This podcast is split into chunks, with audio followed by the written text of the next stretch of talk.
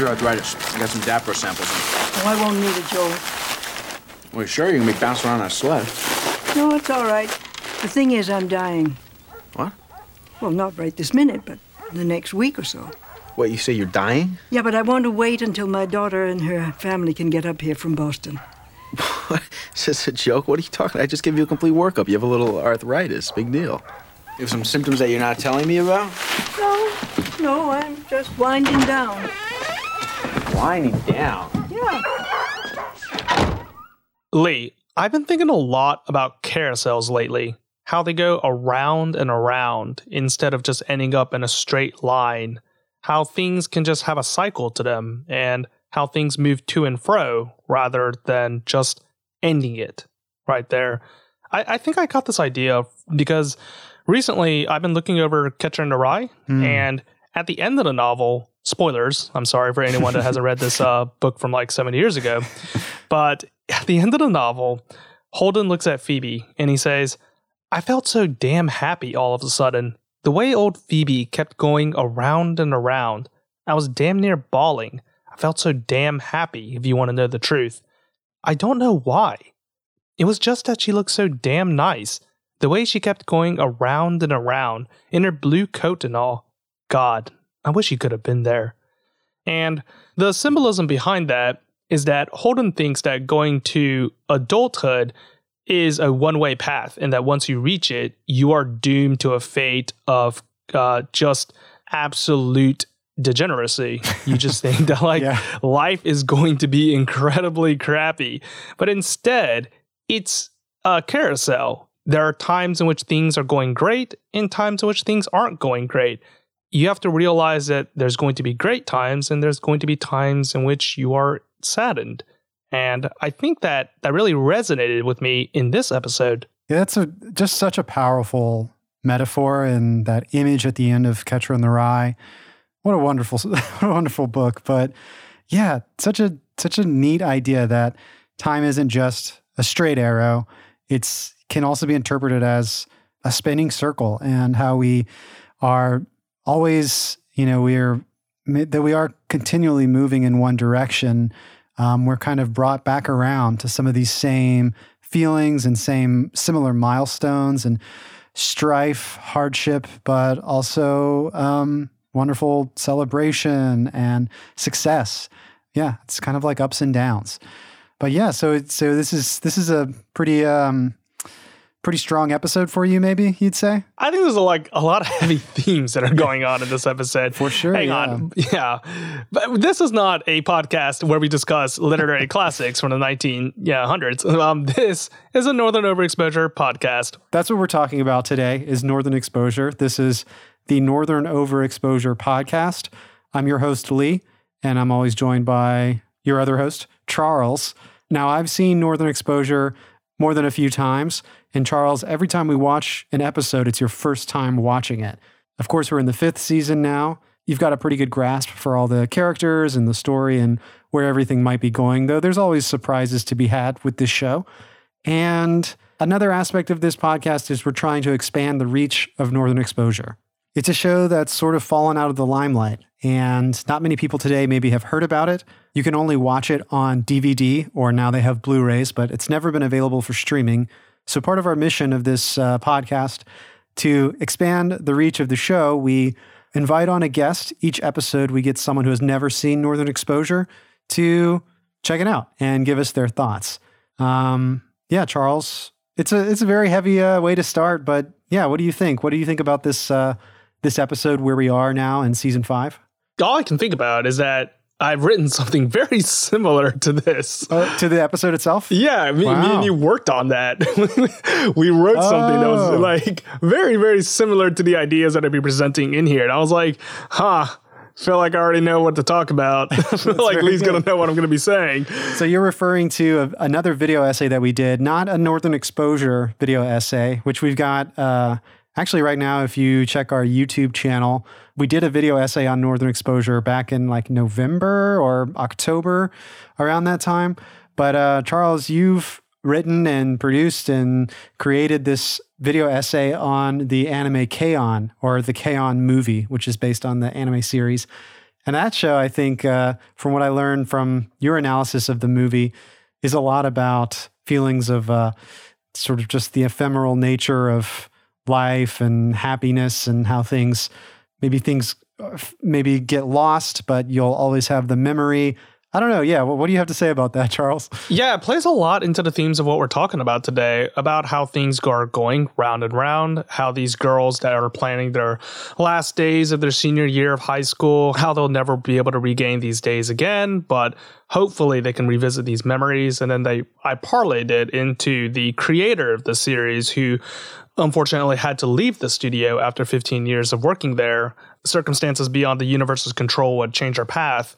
And they shared a lot of similarities that I thought was very interesting. So I tried to connect the two and do parallel themes between them. But yeah, essentially, it's just this idea that the memories we want can never be perfectly preserved in crystalline glass. They're mostly just there for us to reflect upon in ourselves. And by design, it's not supposed to send us into existential fraught state. It's just supposed to remind us of the beauty of impermanence, how it can make us run throughout the playground of our imagination, and let us leap from the swing set to take flight in a kaleidoscope of wonder, poignancy, and gentle sentimentality. All of this is I'm lifting straight from memory from the video essay. yeah, we've listened to, we've edited it, so like, so we've listened to it countless number of times. But uh, I have I have listened to that at least like 300 times or something. Not because I'm vain, it's just because I need to get the the sound levels right and yeah. make sure to like work in the cuts. I've seen it so many times. Well, it's very meticulously uh, prepared and very well produced. I, I say I, would have to say. I uh, hang on when I did not you definitely helped a lot. Okay.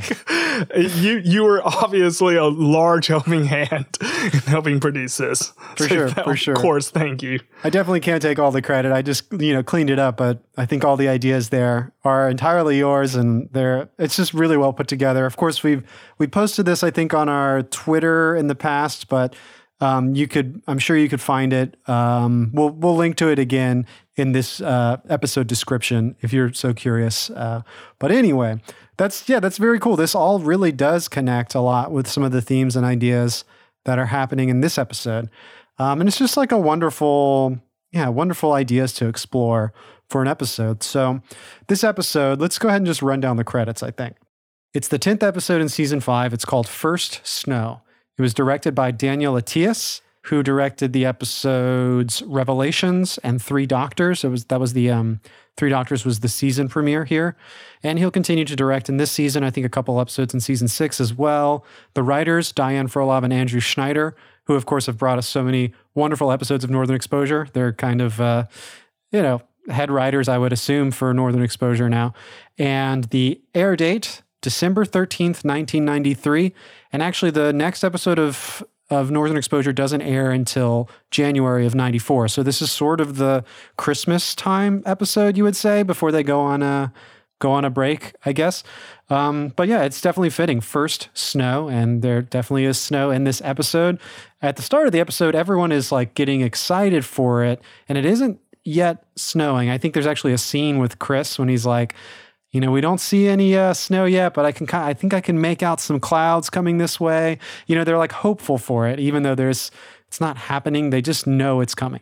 Yeah, it's definitely got that touch of Diane Frolov and Andrew Schneider right there. Mm. You can, I think that like they've obviously already know how Northern Exposure runs, but by the end of the episode and the way it ends and the way the whole thing is being played out, you can tell like, yeah, this is some pretty experienced stuff. Like yeah. this is some pretty prototypical in, classic northern exposure we're in good hands when they when you see those credits come up on the screen and it definitely feels like a very comfortable um, control of of the material here of the town of the characters yeah just so many of the themes being interlaced throughout there but let's start it all off with the mm-hmm. beginning shot of the episode which is going to be joel driving in his truck he is going to be visiting a patient he is visiting what is her full name uh nedra what is her full name? Is it she, Landry? I think you're right. Yeah, they say her full name. I wrote it down. Nedra.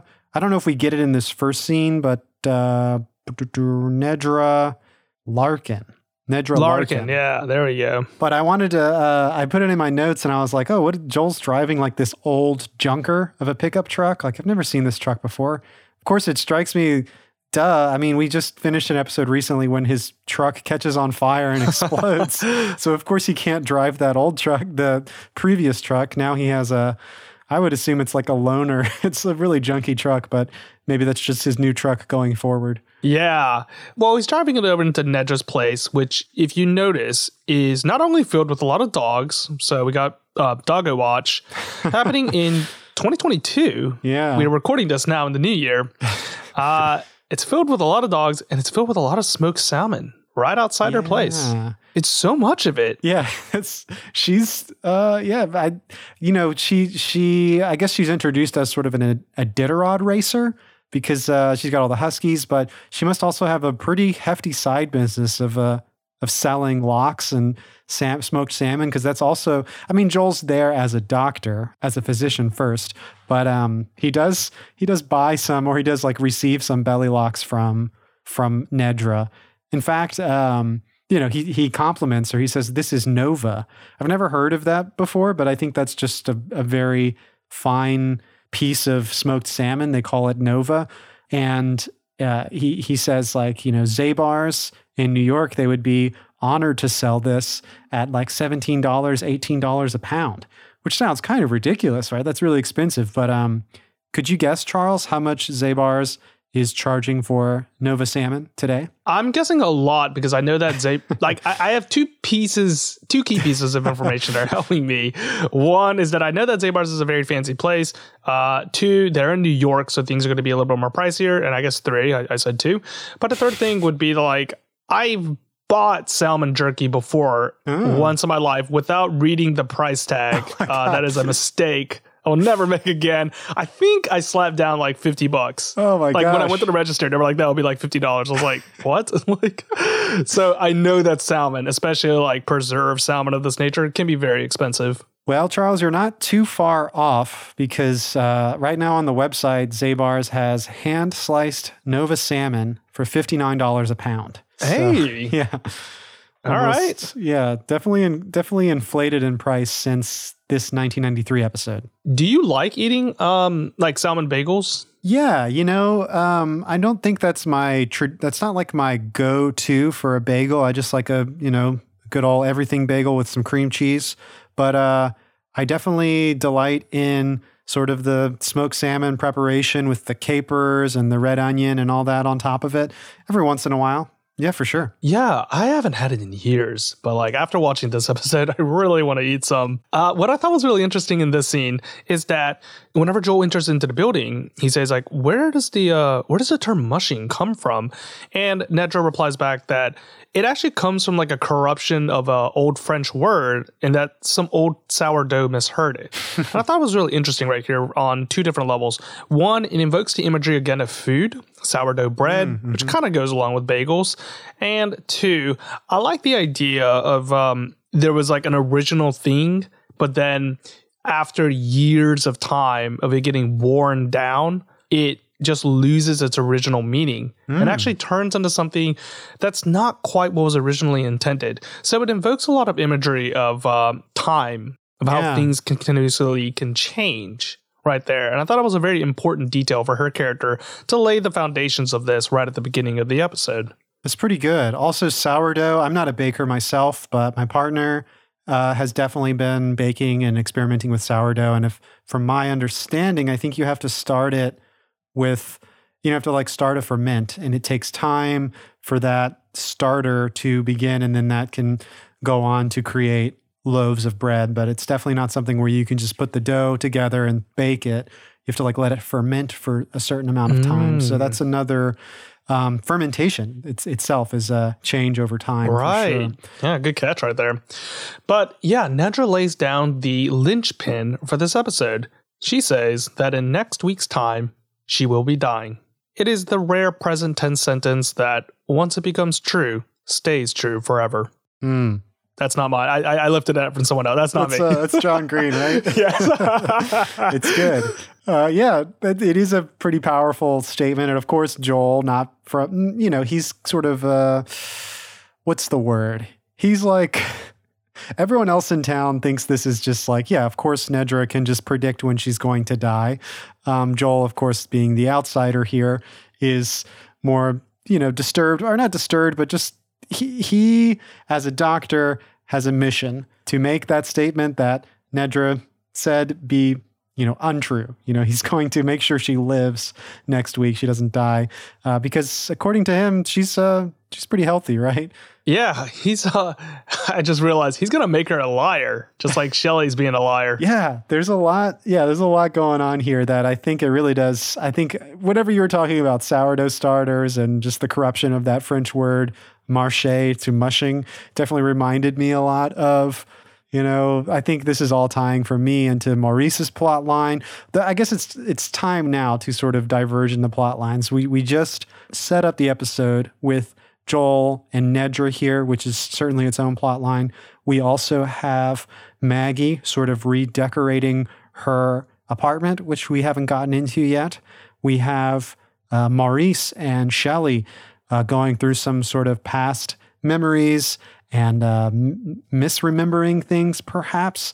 Is there is there more in this episode, or are those the three main? Those are the three main, and even Maggie's, I would argue, is like extremely minor. So Yeah. we're actually just left with like two major plot lines and Mhm. one minor plot line. Well, should we start with the smallest, or should we save that for last? Ah, that's very interesting because we can either go, um, we can go smallest, uh, then like second smallest, and then the largest, or we can start with like second largest, smallest, and then the largest. Actually, I like. I was going to say we could do that where we do like we sort of get into the meat of it, take a little, take a little break, and just focus on this small storyline, and then really wrap it all together.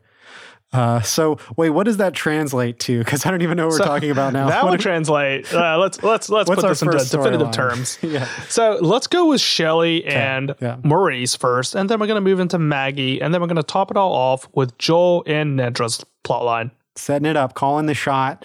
Uh, we're starting with Maurice and Shelley, as we said. Let's see, the first scene we get. Uh, well, before we go into that, I just want to quickly talk about because this isn't really as- ascribed to a particular plot line, but it does. It is the thing that we see right after the opening title credits.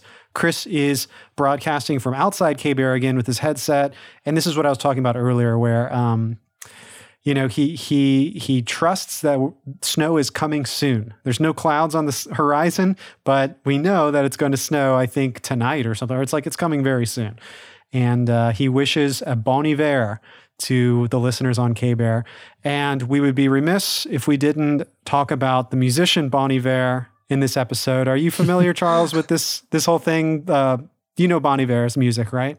I I have not listened to any Bonnie Bear song. The, the only thing I know about Bonnie Bear is that there's a there's like this SNL sketch where um, there's like Jay Z and Beyonce they're being played by SNL cast members, and they have a a butler, but it, they they call him White Butler because it's played by Andy Samberg, and the the joke of this is that they say that like they don't understand Bonnie Bear's music, but White Butler's really into it, and like it always cuts like Andy Samberg. He's like jamming out, just like really into it. And that's like the only thing I know about Bonnie Bear. I've you know I haven't listened to a lot of Bon Iver, but I've certainly I think I get the vibe, and I, I like I like what I've heard, and I've heard a lot of collaborations actually with Bon Iver.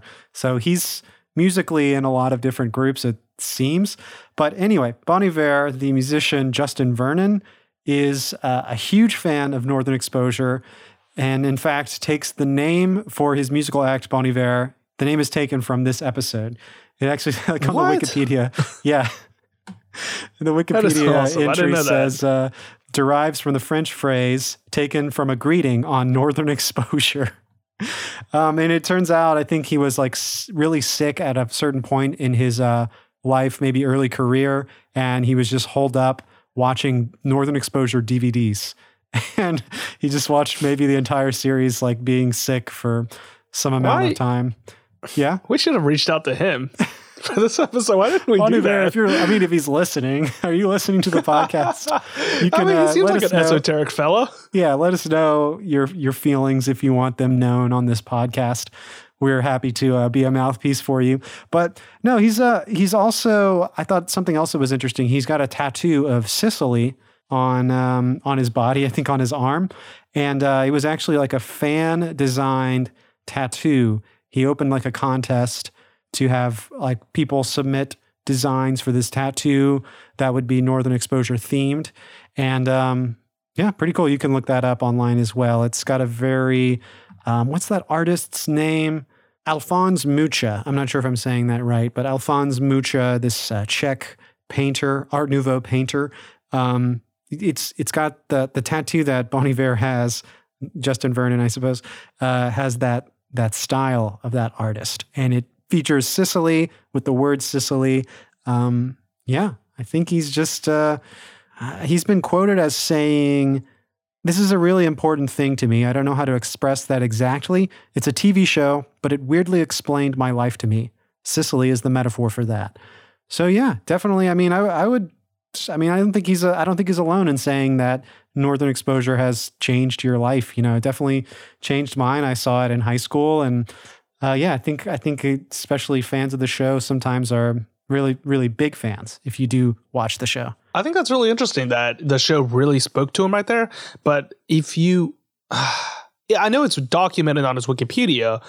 But I don't know how many people know that he's a giant fan of Yeah. Northern Exposure. Yeah, I don't think that's. Uh, I guess big fans of Bon Iver would would see like, oh, he got his name from Northern Exposure, cool. But that I doubt that most people who even know that have actually seen Northern Exposure because it is so hard to. It's funny that it says it's funny that it says when he was sick he watched the DVDs, which is literally the only way to watch it unless you had it um, taped back when it broadcast. So yeah, back in the day he he could only watch DVDs. He had them, thankfully. Um, okay, well, go ahead, Charles. Ah, no, I, we it's probably not going to be on the pod, but like I think the sketch with like that Jay Z thing, I'm almost positive that Bon Iver actually appears and he like walks off into the woods. They gave him like the punchline is uh, like he's such a weird fella that he just like walks into the woods to go record his uh his volumes of music. So it seems like something like Sounds he would right. stumble upon Yeah. like DVDs of Northern Exposure. it would really connect to him. Yeah, this the anecdote that I first heard was that he watched he was like in a cabin that had just like Northern Exposure DVDs there and he watched them all because it was like one of the only things that was there. I don't know if that's true. It was not corroborated on the Wikipedia entry. and I, I uh, unfortunately I didn't like try to do that deep dive again and figure this out because I remember the first time I heard this I was kind of blown away, which was kind of I think it was after we had started our podcast that I, I didn't even know that he had named um, he had named his musical act after uh, inspired by northern exposure but um, anyway that's probably you know there's there's enough there's plenty more we could say on that but this episode we should start focusing on um, is let's go into as we were trying to do shelley and maurice's plot line here Okay, so the first shot of Shelley that we're going to get this episode is her walking down the street. Uh, her belly is going to be featured prominently in this shot. What makes this really interesting is that we haven't talked about it yet, but this is coming off of the heels of Joel discussing death. So we're hmm. getting a parallel right there. Immediately after death, we're seeing birth. And we're seeing it in the form of Shelley's pregnant belly. And she goes down the street of Sicily, and Maurice hails her down and says, like, hey, Shelley, come in here. I got I got a, like a gift for you, for you and your child. And he gives her a silver, I don't know what to call it. a rattle toy? Rattler? Yeah, a little rattler right there. But that's not the important thing. The important thing is that he's saying, like, I, I know things must be awkward between us because of our prior relationship and, you know, how much you loved me. And Shelley corrects him and says, Hang on, I never said I loved you. Yeah, you might wonder how I can be so generous to you and Holling, is what uh, Maurice says, given our history. Um, that we once, you were, I think he says, you once belonged to me. You said you loved me. Of course, Shelley is kind of taken aback by this and uh, lays down some truth here, or perhaps a lie as we find out. But she says, I never said that. I didn't say I loved you. I never said I loved you. And this is uh, a pretty low blow for Maurice here. Of course, I mean, like, you know, I feel like Maurice should uh, definitely be over this relationship at this point, and there's no need to bring it up again. But maybe because he is so over it, it just shows that he they can talk openly about these kind of things. I guess I don't know what what exactly is going on with their relationship, but it is. Um, strange, but also, I guess, very powerful when Shelley says, I never said I loved you. It really, um, I don't know, it just kind of like causes this strong ripple in Maurice's memory, in his past, that just spreads all the way into present day Maurice and sends him into this spiral. Right, beautifully said right there. I thought what was also really interesting is his language choice, his uh, choice of words. He uses words like fecund and apropos of which, and later on he's going to use the word detritus.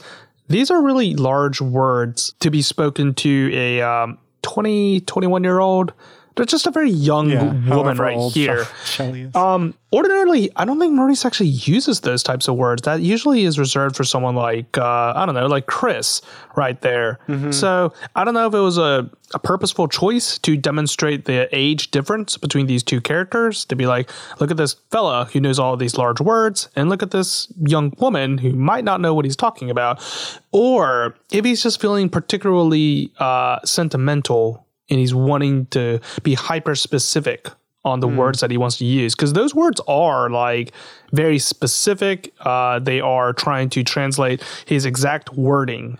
So i can see both ways working. Yeah, I thought specifically that word fecund or fecund. I'm not sure how you say it. i, I had to google that. I, I- i've heard it i've heard it be pronounced like fecund. Well, I was like, so he says whenever Shelley enters K Bear, she's got, I think her belly's even bigger now, you know, with the costuming or whatever that prosthetic belly is going on.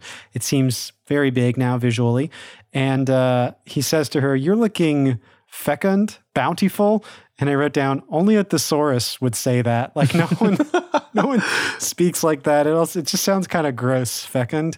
But you know, producing, uh, it means producing or capable of producing an abundance of offspring or new growth fertile. So calling someone fertile is kind of weird, especially if it's Maurice saying this to Shelley for some reason. But, uh, but no, yeah, it is very, um, you know, very specific language that maybe on top of what you're saying, like it, it, it maybe demonstrates a uh, age difference between the two, but also it could just be the tools of the writers trying to, maybe that's what you're getting at as well, Charles, trying to, um, set up some some different word imagery wordplay that will maybe continually um, surface and harmonize throughout the episode i guess Yeah, there's also one last thing I want to add is that he says that after he heard that, he was so happy he cooked duck a la orange.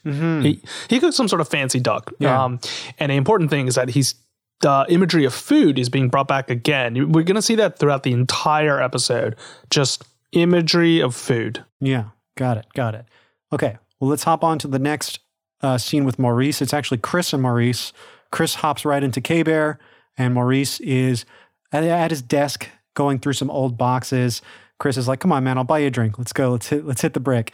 And um, Maurice is kind of in a very um, introspective, re- retrospective mood, kind of like looking at his past. And he asks Chris to pull down this box on the top shelf marked S. It's, as you said, you mentioned this, Charles, it's the detritus of my two weeks with Shelley Marie Tambo, says Maurice. The most beautiful time I've ever spent in my entire life. Chris uh, says, okay, you're going for a little Proustian reconstruction, like trying to look through these old articles from the past to, to jog your memory and bring it back to life. Maurice says he's looking for proof that Shelley loved him, or said that at least. Right. And he also says that like he's looking for one specific thing that she said right after they got a late dinner. Again, going back into food right there. But I know that we talked about this before on the podcast. Um, the Proustian reconstruction, uh, it being a reference to In Search of Lost Time with the little Madeleine. Yeah.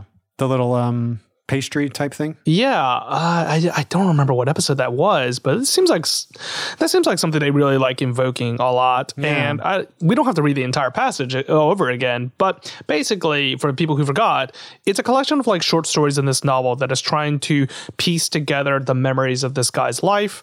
And in one of them, he eats like this uh, this pastry And once he eats it, it just, he gets all of these memories to surge back into him. And he suddenly remembers how things were in the past, how his childhood was, like the honey colored memories that are staying within it. So that's what Chris is trying to tell Maurice of what he's trying to do.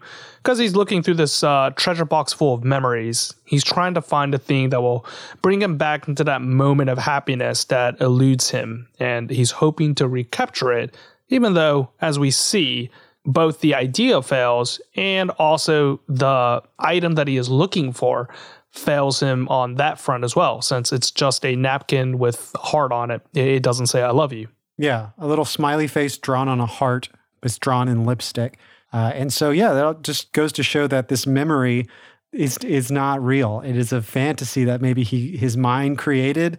Uh, he he doesn't remember it exactly how it went down, though he's I don't know. I think he's still searching because he still I think at this point he still believes that Shelley did say I love you at some point, but he keeps running into these roadblocks and failures of trying to bring this memory to reality. That's something that's lost in the past now. Was it ever real? Perhaps he's starting to ask himself. Well, actually, I think I want I wrote this down when you were talking. I think uh, that episode where they're talking about Proustian recall was maybe Homesick in season four, episode 20. Might have been Homesick. It's been a while since we covered that. But that definitely is an episode, even if they don't talk about Proust in that episode, that is an episode where there is a lot of Maurice's childhood, again, like his past brought up. And immediately after that scene, we're transitioning to Holling and Shelley waking up to a brand new day. Shelley wakes up and checks herself out in the mirror to make sure everything's okay, but to her surprise, she thinks that her nose is growing. And at this point, I didn't make the connection mm-hmm. that it was like a Pinocchio reference. I, just, I, I didn't know what exactly was going on. Crazy, wacky stuff is happening in Cicely right now. Yeah, I mean that like happens all the time. I was like, yeah, some must be some like crazy hijinks. I mean, somebody's about to die in this episode. Yeah. It's not like that crazy. well, you know, at this point, we don't know that Shelley actually like if you're watching this for the first time, we don't know that that was a lie. We thought that maybe, wow, maybe Maurice had just kind of invented this memory in his head. Um, but I think now we're starting to think, okay, does Shelley feel guilty for lying? Is that the symbol here? If you make that Pinocchio connection, perhaps. Um, yeah, I think that's definitely what's going on in this scene. I also wanted to point out the beginning of the scene when when Holling and Shelley are waking up. It's they're woken up by an alarm clock. The clock is set to 7:30 a.m., which I think uh, that's a little too late to be waking up if you're if you're running the brick, right? What day is it? Is it like a Sunday maybe?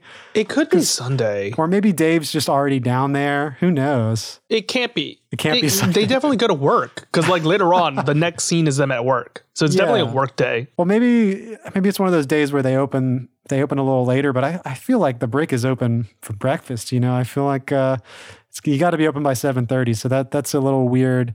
Unless my only defense here for the show could be that Dave is already down there, you know, cooking and doing like a one man band type thing. But mm. they got a mm. little late, a little late start, I think, with that 7:30 alarm clock. yeah. Well, let's talk about them being at the brick yeah. because Shelley is over there missing out on orders. She's looking out the window. Uh, wait, hang on. Did we skip something? I think that was right. We didn't skip something, but I just realized that there is a line in there that says like, "Hey, you've been looking out that window for a while." For like, doesn't he say multiple days? Oh, I don't know. Let's see. Wait, hold on. It is multiple days afterwards because she says that Maurice hasn't been in the brick for two days. Yeah. Oh, since she told him that that lie, perhaps.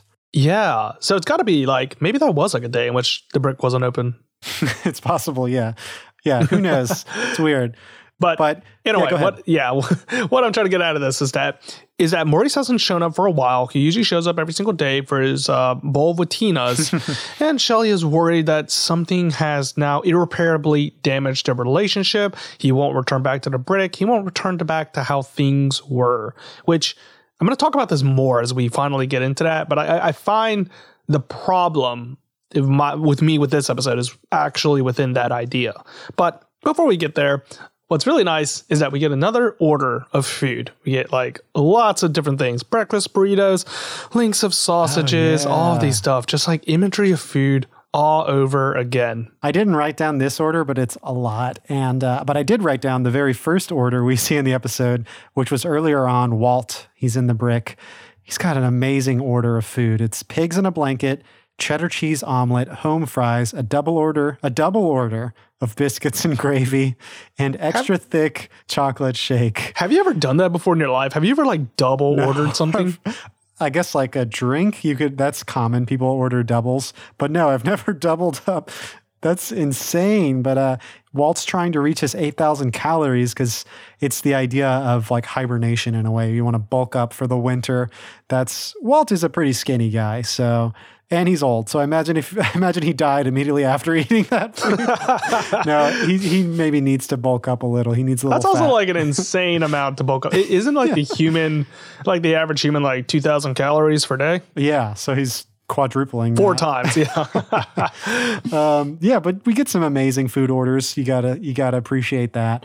And there is a little bit with Holling right after this, but I think that's probably more suited for Joel's plot line. It kind of fits in more with like death and, and things like that. So Yeah, let's just try to remember that one because I feel like we might forget it. But let's make a mental note to return back to that one as we go on to the next scene involving Shelley, which is going to be her in Joel's office. Mm-hmm. She's worried. She's saying like, "Hey, like what's going on? Is my nose actually getting bigger and bigger?" And Joel says like, "It's probably just like pregnancy related. You know, this type of thing it happens all the time." yeah. Well, first he's like, no, I don't think that's very likely, Shelley. Like the human nose doesn't really grow. And he's like, well, like maybe it's possible, like uh, because of hormonal changes in your body. He says certain parts of your body, like breasts, get bigger. Obviously, your tummy gets bigger um, because there's a baby in there. But uh, he says maybe it could be related to pregnancy. Does he say Pinocchio in this scene? Uh, she does. She does. Okay. Well, like I think she invokes it first, and then Joel connects the dots. He's like, "Pinocchio." Yeah. So if we haven't caught on to that yet, now now we're starting to think about that because they're saying Pinocchio at this point. I think that's pretty much that short little scene there. But before Joel actually goes into the office to see Shelley, you know, he's walking into his office and he sees Marilyn. Um, she's like, you know, Shelley's waiting for you back there. Marilyn's got a box uh, delivered to her, and Joel's like, "Ooh, what you got?" And it's paper clips. And he, she opens the box. It's literally just filled with paper clips. No packaging. It's just paper clips in this. Uh, so I don't know how how you would met like what is that like a it's a pretty sizable box just filled to the rim with paper clips. It's supposed to last her all winter. So there you go. It's one of those things I was gonna say where like you like open it and you just like sink your entire hand into it. Yes, definitely, definitely. It's like a swimming pool of, of paper clips going on. The next scene is really cool, I think. It's with Maurice sitting out in his gazebo. And if you remember earlier in the episode, he mentions that when Shelley said, I love you, she was like, she had said it, you know, you said it to me in the gazebo, don't you remember? So this is probably the same, the very same gazebo, I think, as we figure out later. This is the gazebo where Maurice has this memory of Shelley saying, I love you. And I just want to commend them on like the time of day when they shot this. It's so beautiful as like the sun is sort of getting lower on the horizon. Like Chris is coming to join Maurice. Maurice is sitting out in the gazebo. And as Chris like enters the gazebo, the sun is like causing all these crazy lens flares that look really beautiful. And when Chris sits down, it's just super foggy as well. So it's kind of like this crazy time of day when there's uh, dense fog and um, beautiful golden sunlight washing over. Yeah, Chris is there to sort of collect Maurice. I think they were supposed to go fishing, maybe. And um, Maurice is just shut off. Like he's uh, he's just kind of trapped in in this depression feeling. I think. yeah, it's a beautiful scene with a kind of not beautiful message that's going on with Oh, it is a freaking wild. Yeah, this is such a weird. I actually is wild. It's weird, but I kind of like it, and I'll talk about why I think it's it's. I mean, it is. Yeah, on the surface, it seems very bad, but I think it's pretty interesting writing. And, and let me try to let me try to explain. Let me try to explain Got a lot to unpack right here. there. Yeah, it's going to be a But lot. um, go ahead, go ahead. before I get into that, I just want to bring up one more small little detail. Okay. Chris is coming over because they want to go to the Badger Pass so that they can go get a moose. They can go um, Ah. hunt a moose so that they can get his meat and store him for winter. Mm, that's what it is.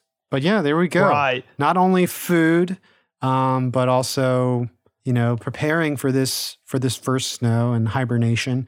Yeah, but what's happening in this scene? Um, apart from just that, Maurice uh, sort of well, let's see. I think I've got a soundbite here, but Maurice sort of uh, explains this whole this misery that he's suffering through. My romance with Shelley. I'd always thought of it as a jewel, a precious jewel that I'd put in a box and locked away for safekeeping. Now I discover that that jewel was nothing but paste. It's not so much that Shelley denied loving me. The real pain comes from the fact that I was so needful that I concocted a fantasy romance. I convinced myself that she professed her love for me right here in this gazebo. Well, Maurice, there's a lot to be said for self delusion when it comes to matters of the heart. I knew this guy when I was growing up, Donnie. He had this obsessive love thing for this chick, June Ann, and Eh, she just didn't feel the same about him. Yeah? Yeah, so, you know, he stalked her for a while. He called her day and night. He camped out in front of her house. You know, the usual stuff, right? She puts a restraining order out against him, and he has to come to terms with the fact that she just doesn't dig him, and I tell you, man, it was a big blow for him. So the next day, he gets his 9 millimeter and a couple extra clips. He goes down to the donut shop where she works, right? And well, you get the picture, right? What the hell's all this got to do with me? I'm just saying that everybody would have been a lot healthier and happier if Donnie would have convinced himself that she loved him. Because, Maurice, we all need a little fantasy once in a while. All right, so there's definitely a lot going on there, especially towards the end. But just to quickly break it down, Maurice has accepted now that he's created a delusion in his in his memory. This is all something that he's concocted, and it's blown up in his face now. But um, Chris's anecdote that he shares is not a solution at all for Maurice on the surface, but it does raise a very interesting thought that, you know, he's suggesting that we all need a little fantasy in our lives. Like we should all lie to ourselves. Is that something? Is that like a, an actual good bit of advice? Um, on the surface, it sounds ridiculous. And it's just like, okay, this is just kooky northern exposure logic that's going on. And of course, by the end of the storyline, we'll we'll figure it out somehow. But this can't be the solution, right? But it is a very powerful question, an interesting idea that you know maybe we all need to lie to ourselves every once in a while. This reminded me of another bite that I've got in my head, but it's it's uh, tangential enough that I think it fits. It's from the movie Adaptation. Do you remember this movie, Charles? Uh, is that the one with Nicolas Cage? Nicolas Cage plays uh, Charlie Kaufman, the writer, and he also plays Charlie Kaufman's fictional twin brother. So Nicolas Cage is playing two characters in this scene that I'm about to play I, for you. Oh, go ahead. I, I, okay, so like the memory I have of this is like super distinct and small, but like I think we were in high school and you invited me over to your house and I, I opened the door and your your your dad was watching the, the television and I was like, hey, um, what what are y'all watching? And he's like, oh, is that scene in the adaptation where like he's going through the creek or something and his clothes are completely wet. He's like submerged in the creek, and there's like a narrator that's like talking over it. Yeah. And I was like, what's going on in this movie? Like, what is it? And you were like, oh yeah, it's like uh, it's like Nick Cage doing like yeah, it's like two Nick Cages in this film. I was like, what? like, it's a lot going on in only, that movie as well. Yeah. That's my only memory of adaptation. Well, there's a scene towards the end where they talk about um, things that are, I think, a little applicable here. Maybe not directly, but I'll, I'll play the soundbite now. It was his time in high school. I was watching you at the library window. You were talking to Sarah Marsh. Oh, God, I was so in love with her. I know. And, and you were flirting with her. And she was being really sweet to you. I remember that. And then, when you walked away, she started making fun of you with Kim Kennedy. It was like they were they were laughing at me. You didn't know it all. You seemed so happy. I knew. I heard them. Well, how come you were so happy? I love Sarah Charles. It was mine. That love. I owned it. Even Sarah didn't have the right to take it away. I can love whoever I want. She thought you were pathetic. that was her business, not mine. You are what you love, not what loves you. That's what I decided a long time ago. So that's an interesting anecdote that I think sort of applies similarly here in, in that soundbite. One of the characters was madly in love with another character that thought he was an idiot, and it didn't matter to him. He didn't care if she loved him back. It was some love that he had inside of him that he preserved. Sounds a little weird as well, but I think it ties in with this idea of self delusion, as Chris says. But I don't know. Where, where do you stand on that? What does that make you think about this scene and this whole idea? Uh, I just I'm coming off of the um I'm just now coming off of the wings of watching 500 Days of Summer, and I, I I watch it every single year. It's not that I'm particularly deep in love with the film. I do really like the film, but it's just that like every time I rewatch it. I usually learn something new, and also the lessons within are really uh, personal and valuable to me. So I just want to hammer them into myself every single time, like you know, like a robot in need of replacement batteries or something like that. but I find that like you know uh, that behavior of what you think a relationship is is like it can be super self destructive if you're the one that's like you know running the table. If you're saying like I get to decide whether or not you know this is a relationship, and not accounting for the other person's feelings on it because ultimately it always comes down to that. So I think that like yeah, when I heard Chris's story, I was like that is a deeply disturbing thing. I get where he's coming from. Everyone goes through that thing where you, you know, you're just really into this individual and you believe like you would move heaven and earth for them, but like eh, ultimately it is incredibly toxic and unhealthy. Yeah, for sure. But I don't know. I don't know if I'm getting that toxicity necessarily from that um, adaptation because he's he doesn't ask for for Sarah Marshall to love him back. He doesn't care. It's just some weird romantic. I, in a way, it's this like fond memory, I guess, that he has. Though he doesn't share with. This is actually that is a bit creepy. But I'm trying to relate it to Maurice. I think who does have like a yeah. What do we think of Maurice's?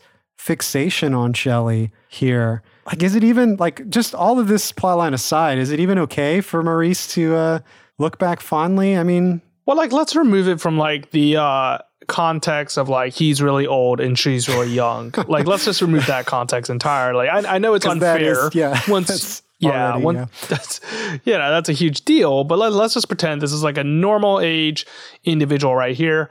Uh I mean, the way the episode presents it is that Shelley is not like uncomfortable with the idea that he's still remembering these feelings. It's not like he's uh, fanning the flames and is trying to keep it alive. Or he's like, Right. he's trying to win her back. Then I would be like, all right, no, this is like totally you know messed up.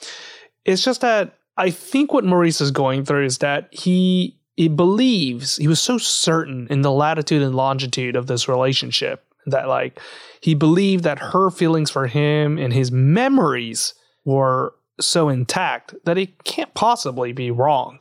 But once it's revealed that there is a core part of it that's missing or that he misremembered, he's suddenly having to reevaluate everything in his life. He's starting to realize, like, well, if that uh, very pivotal moment was fake, then what else is fake? yeah, it's definitely shaking Maurice. And for Shelley, we get this in a later scene, but it's it's not so much that Shelley is like disgusted by Maurice, but she says how he was a different, almost a different person. And I definitely want to talk about that when we get to that scene because that's a lot an, another big idea that they sort of unpack. But before we do get to that scene, if it's okay, the next scene that we're moving on to is Shelley visiting Maurice, who is uh, in his, um, I guess, his uh, study or something. He's still very much down on himself. And um, she brings him a cake. And um, Maurice is just like staring at one of those like little swinging ball toy pendulum things. And she's trying to like have a nice conversation with Maurice. It's very painfully forced on her end. It almost looks like she's about to cry, which I think is pretty pretty great acting like how she's trying to force out this positive energy when this whole situation is very very sad for Maurice. Yeah, I, I was just going to say there's a lot of symbolism that's happening uh, on the surface and under the surface. So obviously, the one that's most in our face is that thing you were talking about, where um, Maurice is playing with this pendulum thing. So it's like there's like five little balls, maybe it's six, I can't quite remember. but like once you let it fall and let gravity take its course, it hits the other balls, and then like they all start swinging in the other direction, and then like it returns back the balls are constantly moving. They never stop once they have momentum being placed between them. And Maurice is seeing how like uh, there's like this inevitable march of time that's occurring Mm. and that it will just continuously keep going and going Yeah. around and around and he doesn't realize that like you know what if i don't want it to go round and round? What if i want it to stop? What if i want to perfectly preserve this memory right here? That's the most obvious one to me. And then the one that's underneath it is where Shelley is saying like hey chris got this sweet spear from um, the shop so that he can go ice fishing. She's literally and figuratively trying to break the ice Yeah. using this conversation. That's pretty good. And I didn't even think about that, but that's the the pendulum toy is a great visual representation of this idea of wanting to try to stop this this ever forward marching um, perpetual you know movement of time. And actually in the very last action that maurice has with the pendulum toy is he takes uh, one of the balls on either sides and drops them simultaneously to sort of stop it because you were saying like you were saying like he wishes he could stop this and freeze it. And even that just sends like a if you've ever done that it sort of sends like this the it sends the momentum back out either way so they're you know kind of fizzles out but they shoot back outward whenever you fling them towards the center um, that's pretty cool the ending is pretty great i think it, it really cements what's going on because Shelley says, Boy, Maurice, I am really glad that we are okay and everything is tits. And then she leaves. and it's completely, you know, the subtext of this is totally uh, unaligned with the what the actual sentence is saying. It's it couldn't be further from the truth, I guess. Yeah, I mean, it's just like that scene in 500 Days, like right at the beginning of the film where they're breaking up, and like Summer's like, "Hmm, these uh, these pancakes are delicious. I'm really glad we're having this conversation." And like, it's it, it's coming off the heels of uh her just breaking up with Tom. So like, Tom just like stared off in the middle distance. That's pretty good too. Yeah. Uh, but returning back onto the plot line, the next time we see Shelley is going to be outside the brick, and she's joined by Ed. We got the youth duo once again. I've talked about this before at the premiere of season five, where Ed is talking with Shelley. They both comfort each other. And I always like this pairing because they're both incredibly young and they're at the precipice. They're at the entrance of the universe and they're trying to see where life is heading for them. And in this regard, Shelley is just unsure of what she's doing with this lie. And she talks to Ed and says, like, you know, you're sort of like a priest. You kind of dabble in healing. Is there anything that you could do to absolve me of this? And Ed's like, I don't think it works that way, but I can try to relate your pain using a story. And he tells this uh, pretty morbid story. and ultimately, from what I'm, you know, from what I'm gathering, is that like there isn't really a lot that's helping her. Not even this story, this parable is helping her get through this. Yeah. Shelley needs Ed the shaman, and he tells her a story. I think he says Leonard sometimes will tell stories to help people feel better. And uh, yeah, the story that he tells doesn't offer a lot of help. As you said, it's um, from a movie. I think it's called The Return of Martin Guerre. Probably pronounced that wrong, but it stars Gerard Depardieu. And he tells this big lie saying that he's someone that he's not. So we can maybe see the connection here with Shelley's lie. And well, she says, okay, well, you know, what what's what's the ending? Like, what's the solution? What happens with that guy? And Ed says, well, the whole town turns against him and he's burned at the stake. Seems like there's a moral in there somewhere, is what Ed says. But uh, yeah, Yeah, I think it's mostly trying to say, like, well, you got to kind of take things into your own hand. You can't really try to leave things to your own devices. And we can see that play out in the next scene, Okay, which is where Maurice is kind of doing that. We see that he's got this, um, what is that, like a crane? it's like would one of you those. Um, dang it! I just I just blanked as well. It's one of those little construction machines. Uh, steam. It's not a steamroller, but it functions as like one of those. Gosh, we're big old idiots because we don't know. uh, but he's got this little d- destruction device, demolition uh, vehicle, and he's going to break down the gazebo. Uh, in fact, he does, and he runs it over, crushing it, and then he puts the vehicle in reverse and reverses over the crushed gazebo. Shelley like runs out of nowhere to try to stop him, and I've just got a really short soundbite that I have to play. I'll play it real fast.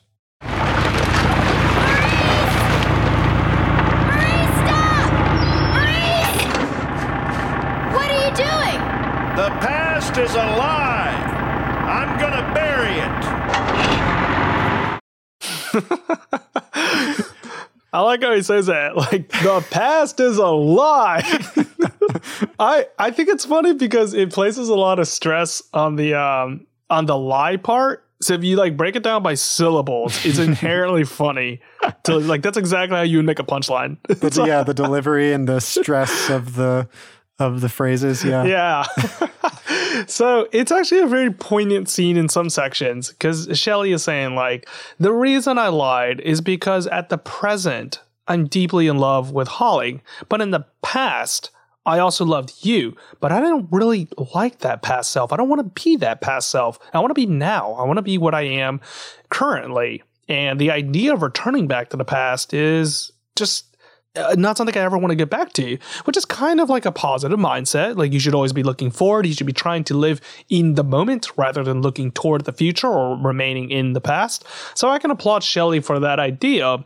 But the thing that I find a little bit strange in this is that after all this happens and she reveals the truth to Holling that, I mean, to Maurice, that she loves him, that he becomes so ecstatic. He, he returns back. He says, like, hang on, let's get back to the original point. Yeah. you said you loved me? And then Maurice says that like he can look himself into the mirror and Shelley says, and does that mean you'll return back to the brick and everything will be like it used to be? And Maurice says like, yeah, it will be. And I vehemently disagree with that idea. I think that once the mirror fractures, once it has all the splintering that goes across the glass surface, it can never be repaired again. That's true in many ways, but Yeah. particularly in this way. Like, it's there is no way that it will return back to the past. You cannot return back to that. Yeah. Once a moment is gone, like I said in the beginning, is not perfectly preserved in glass. It's just a mirror for your own self reflection. So Maurice is either A, lying to her to comfort her, or B, laboring under the delusion that you can remain in the past. Both of which I don't agree with. I don't think you should lie to her about that. And if you also don't realize it, I think you do need to realize that. And I don't think the episode should have ended with that idea. Well, it's possible there's a third option, but I don't think it's necessarily supported here. But a positive way to look at it, well, you set it up already. Basically, Shelley says all this stuff and has this whole revelation, and Maurice is like, "Whoa, hold on, hold on, enough of that." Like, but but the the truth is, you did say I love you, right? And he's like, "Good, perfect." So it seems like he learned no lesson with her, but uh, it could also if you look at it positively, it could also be that Maurice has has already gone through this, and you know, as much as he cherishes that memory of the past, he can already he maybe before Shelley has even got there is already like, oh, that's a past Maurice. That's not me today. Me today is a friend of Holling and a friend of Shelley, you know, because he gives the, her the rattle in that first scene. He's like, Don't you think it's weird how me, a person who used to own you, who used to love you, you know, can now give you and give you this rattle and be supportive of you? So it's possible that he's already made himself the better person by understanding that this is, you know, an older version of himself. But I don't know. I think you're also kind of right because everything we've seen is Maurice being afflicted by um, the this uh, past not being the current reality because he wants the current reality to say Shelley, you know, have her say, "Oh, I did say that way back in the day." Right. I, I can see where you're coming from, and I give a little bit of partial credit, if only because I'm now realizing that he destroys the gazebo. But he only destroys the gazebo underneath the belief that the past is fake. He has to Had he it. yeah, had he believed that he needs to put this all behind him, and he's putting, he's manifesting this into a, you know, a literal act of uh, destroying a memory, then I could be like, all right, that's some like good character development, you know. I, I see where it's coming from, but he's only doing this out of a wrong place that I feel. I could be wrong. I, that's just my own interpretation to it. Uh, listeners, you know, if, if you Yeah. believe strongly that uh, this scene went in a different direction towards you, I'm not trying to discount that whatsoever. I'm just saying, like, the way that I had read the scene was in that particular manner. And that is like I was on board with everything right up into that sentence of saying like we can return back to how things were. That's Yeah. I, that is where I found fault with the statement. Yeah, it does fit. Like returning back to the way things were is kind of fitting with your um the carousel imagery, how things always kind of go back and circle around. But I agree. I think that's kind of what the episode is trying to broadcast. However, I also agree with what you said about, you know, this is well, this is a scene that is super powerful and uh, it's it is almost a universal feeling. It's a lot of these ideas of love and memory and loss that we all go through and we all can relate to very strongly. So I think I also do think, as you said, Charles, there's a lot of ways that you could interpret this scene, and by no means is is uh, your interpretation better than someone else's. You know, so whatever it speaks to you, I think if you have a profound effect with it, I think then it's succeeded for you. You know, this this story, this episode. Well, all right, let's rewind it back down to one of the plot lines, which I am now second guessing. Hmm. Should we just do Joel and then end with Maggie? No. Because the episode ends kind Of, no. I was just saying we had to, we called our shot, so let's do it. Once it's inscribed in stone like the past, it can never be changed. but you're right; it does kind of close out the episode with a nice feeling, right? Uh, what was our third one? No, let's just do let's just do this one. Yeah, let's do Maggie's. Maggie, Maggie. Okay. So let's return back to Maggie and talk about her plotline. So what's going on with her is that the first scene is that she is going to be in Ruth Ann's store. She's trying to do a makeover for her place because the last winter she was there, she was kind of holed up in an area, an environment in which she did not like. It was a place that wasn't conducive to her. So she wants to change that. She wants to take a farm from the past and build onto the future. So she wants to redesign her place. Yeah, it's a really nice little opening scene with Maggie because she, uh, well, she gets all these little, uh, she, she picks up all these supplies from Ruth Ann, and Joel's also there, and she's just like gushing to Joel about how she's very excited this winter to snuggle up, get a book, like start a fire, eat some popcorn, because like last year. You know, she was like forced to stay indoors and she just didn't like her house. But this year she's going to make her house like you know the place to be like the ultimate like dream image of like where she wants to spend her long winter. I've got the soundbite for it. It's a pretty nice little cozy cozy uh, bit of language so i'd like to play that real fast. So, Fleischman, wait, soon it's gonna be 60 below, pitch black, and we'll be up to our ears in snow. Mm, this makes you happy, does it? Yes, because I can hole up in my new little nest, and I can read a book on my new sofa, and eat bowl after bowl of popcorn, and listen to the wind howl outside. Sounds like a blast. See ya. See ya. i like how joel is not as excited. He says it that sounds like a blast but he says it sarcastically.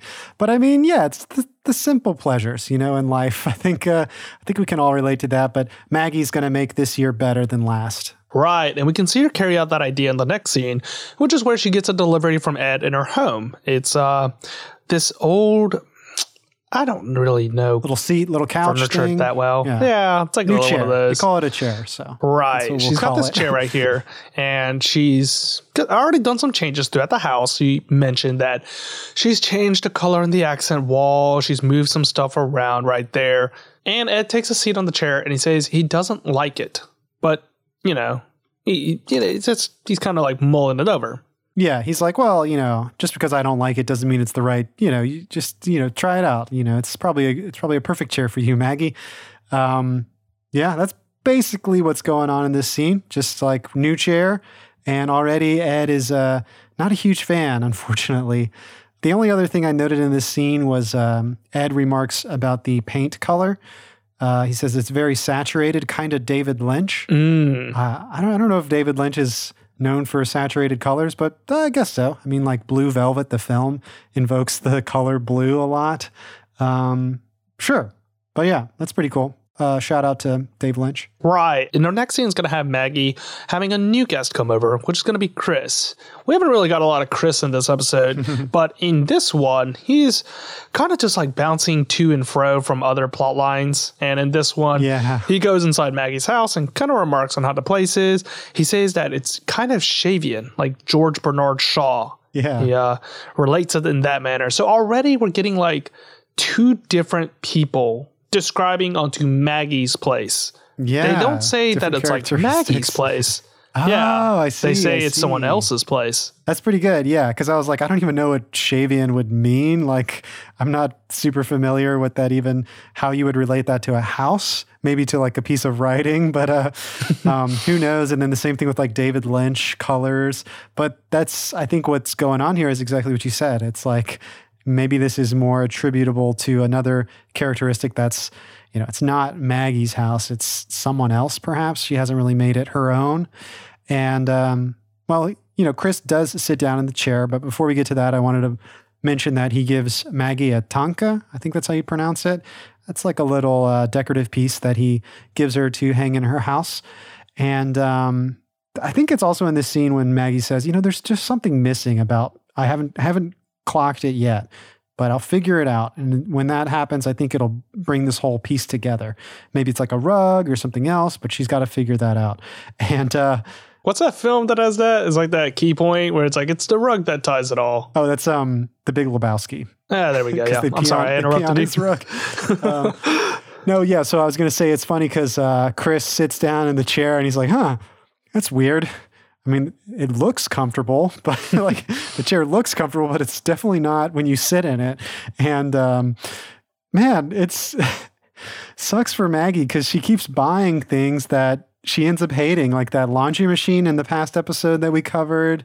Uh, she ends up like really despising and getting rid of, and now she's got this chair that's just not working out for her. Ah, that is true. Yeah. Do, you've you've read the corrections, right, from Jonathan Franzen? Yes, yeah, we read that uh, sort of. I don't know if we did that as like a book club, but we read it close close to each other, so we kind of talked about it. Yeah, we had like a mutual friend also read it, and I, the the reason I bring this up is because I think the very first chapter there is like 15 pages dedicated to a chair. Oh yeah, It's like just talking Yes. about the chair and how comfortable it can be. That's all I could ever think of whenever people monologue about chairs. I'm like, I mean, it had like symbolic reasoning behind it and everything. But uh, anyway, let's take that symbolism of chairs and apply it to Northern Exposure because we're going to see this play out in the very next scene, which is where Maggie is visited by her third visitor, Joel. It's at the dead of night. It's starting to become windy and snowy because, you know, she tries to close the door and the wind pushes it back out. I thought that was really gotta, like- cool. Sorry, I just Yeah. wanted to just wanted to point out. I mean that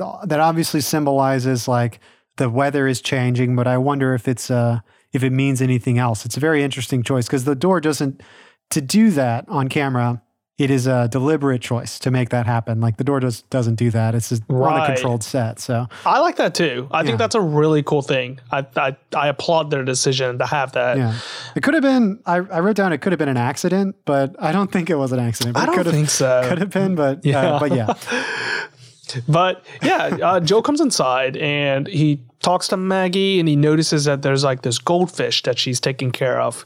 And he notices how they just keep doing it again and again and again and around and around. Keep swimming So- in circles. Yeah. he relates how like the reason they do so is because they forget they were even there in the first place that they just keep going around and around Eh, again invoking that imagery right there the thing that i'm drawing upon is this quote from catcher in the rye it's, the, it's at the very end and holden says I felt so damn happy all of a sudden. The way old Phoebe kept going around and around, I was damn near bawling.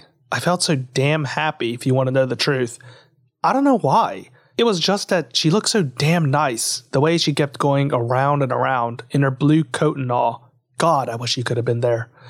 So Holden realizes at this point that like adulthood keeps going to and fro, like I said, because throughout the entire book, he's so worried about it becoming straight to corruption because all the adults that he's met in this book are terrible human beings and he's afraid of becoming a terrible human being. But when he sees Phoebe in her innocence going up and down on this carousel, he realizes that like life doesn't have to be that way. There's going to be good times and there's going to be bad times. And the past is also going to be something that builds toward us into the present, and we can hopefully use that to build toward a better future. Hmm. And Joel's remarking on the goldfish on saying like how they don't let the past control them. It's just something that happens. They just keep going around in this uh, in this glass aquarium with nothing but their own reflection, but that doesn't stop them. Yeah, they aren't plagued by the curse of memory, having like, uh, you know, they have no. Actually, we I don't know if we talked about this. I don't know if that's actually true about goldfish having short term memory, but still, just the image, the idea of what we're talking about. Let's accept that to be true. That goldfish can't remember, you know, more than five seconds, so they like keep circling around in circles. Um, yeah, they're free of that, so they're free of. Uh, these chains of the past. But um, also, there is the flip side of that, which is sort of the blessing of memory and these fond memories, I guess, that Maurice has that in the end of the episode, I guess, turn out to be true. Um, whether or not we've talked about if he learns from anything there, but just having a having a fond memory in the past, and it doesn't mean that you're living in the past, as you're saying, to uh, look into the mirror of self reflection. Just um, recognizing it that it's there, and we can make our own lives. I guess, as you said, up and down. Sometimes there's good times, sometimes there's bad. Yeah, very powerful ideas. And I love that they're bringing it full circle with the goldfish swimming in circles. Right. And playing into the idea of comfort, what you were just saying, hmm. Joel finds the chair to be very comforting. He's the first individual that says, like, hey, I like this. I think it's really comforting right there. I thought that was hilarious. I loved it. It made me it really made me smile. Um, of course, Joel likes the chair, but you know, the kind of comforting ending here is that it wasn't necessarily like the accoutrements that Maggie brings in to make the place the right place. She just needed the right person to sit in the chair. And, Right. you know, because there is such a fond, fond feelings between Joel and Maggie. And as we see, uh, with the very ending of the episode, when they go outside and it's actually starting to snow, there's a very touching moment where um, it's like a two shot, and Maggie and Joel are looking dead at each other. Uh, and they kind of stay like that for a good five, ten seconds. And it's just, we can feel that electricity and warmth between them. Yeah, really good to see that a lot of times they try to push away the relationship between Joel and Maggie because they don't want to like oversell it or overdo it because that's kind of the engine that the show runs on. But it's nice to get that reward of seeing them kind of in love, I guess, in quotes. I don't know. Yeah. Well, let's save that very last scene for the Yeah. very last moment that we talk about in the podcast. Let's just end this plot line and return back to the main one that we've been saving up for, which is going to be Joel taking care of Nedra Larkin. Yes. And we talked about it already in the beginning scene, which is like the big old, like, it's like that meme with like that hole up thing. You ever seen that? Hole like- yeah, he hears, she's like, I want to die. He's like, hole up. Yeah, it's Joel. he doesn't Yeah. that. so the next time we see Joel, it's going to be in the brick. He's going to be with Ed and Holling. And Holling has like kind of a morbid thing going on. He's saying, like, hey, uh, level with me here. Is Nedra going to make it by the end of winter? Because I got to dig up graves. And once the, uh, once the ground gets too hard, you can't do that. Yeah, once winter comes, the ground's going to get too hard. and You actually can't dig graves. So if uh, if someone dies and we haven't already dug the grave ready for, you know, they have to kind of. I guess it's always estimating, but they kind of need an educated guess to dig the right amount of graves. Otherwise, the body's going to have to like, I, I guess, like spend the whole winter up in Ivory Springer's barn. Remember Ivory Springer? This uh, Yeah. two-time character towards the end of uh, season four. He's like in back-to-back episodes. Maybe he's in. He re- he appears twice in two nearby episodes. This uh, this farmer that has like a, a feud with Holling, and I think later he hires Holling. Uh, he has a feud with Maurice. I think later he hires Holling to work the fields. But yeah, I like that they we don't see him, but they invoke his name here in Ivory Springer's barn. Ed says they keep the bodies up in the upper loft so the wolves don't get at them. Um, so God funny. We're gonna bleep that. like, there used to be. I forgot what movie it is. There is a movie. It's a comedy movie in which someone's body is like dragged by wolves. And like it's like dragged into the bush, so you don't actually see what happens. And like the imagery is like hilarious because it's not supposed. To, it's like so messed up. Yeah, so like, I think I think it's. I, I always laugh I stop. I'm sorry. I'm sorry. I, like it's like super disrespectful to the individual that's in that barn. But yeah, I mean, they're, they're, they're already worried. dead. It's like I think in I think in Cicely they would have a good laugh too, because as it turns out, as macabre as this is, Holling asking people like, "You think you're going to die? Like, should I dig a grave for you?" No one takes offense to it. I guess Joel is surprised by this. Right. Joel is saying, like, no, no, no, no, no. That woman is not dying. Take her name off the list. I'm her assigned physician, and I'm going to make sure she makes it out of there.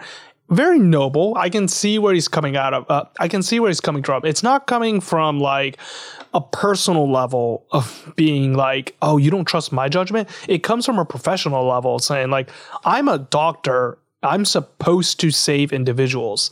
I'm going to preserve you and we're going to see how that plays out. Uh, I mean, I don't think. I don't think it comes to anybody's surprise. I mean, it's got so many death flags that she uh, that she dies. Die. yeah. But yeah, that's ultimately where the scene ends. Right. The next time we see Joel's sort of plot line, Nedra's this whole this whole plot line going on here is with uh, Ruthann in her store.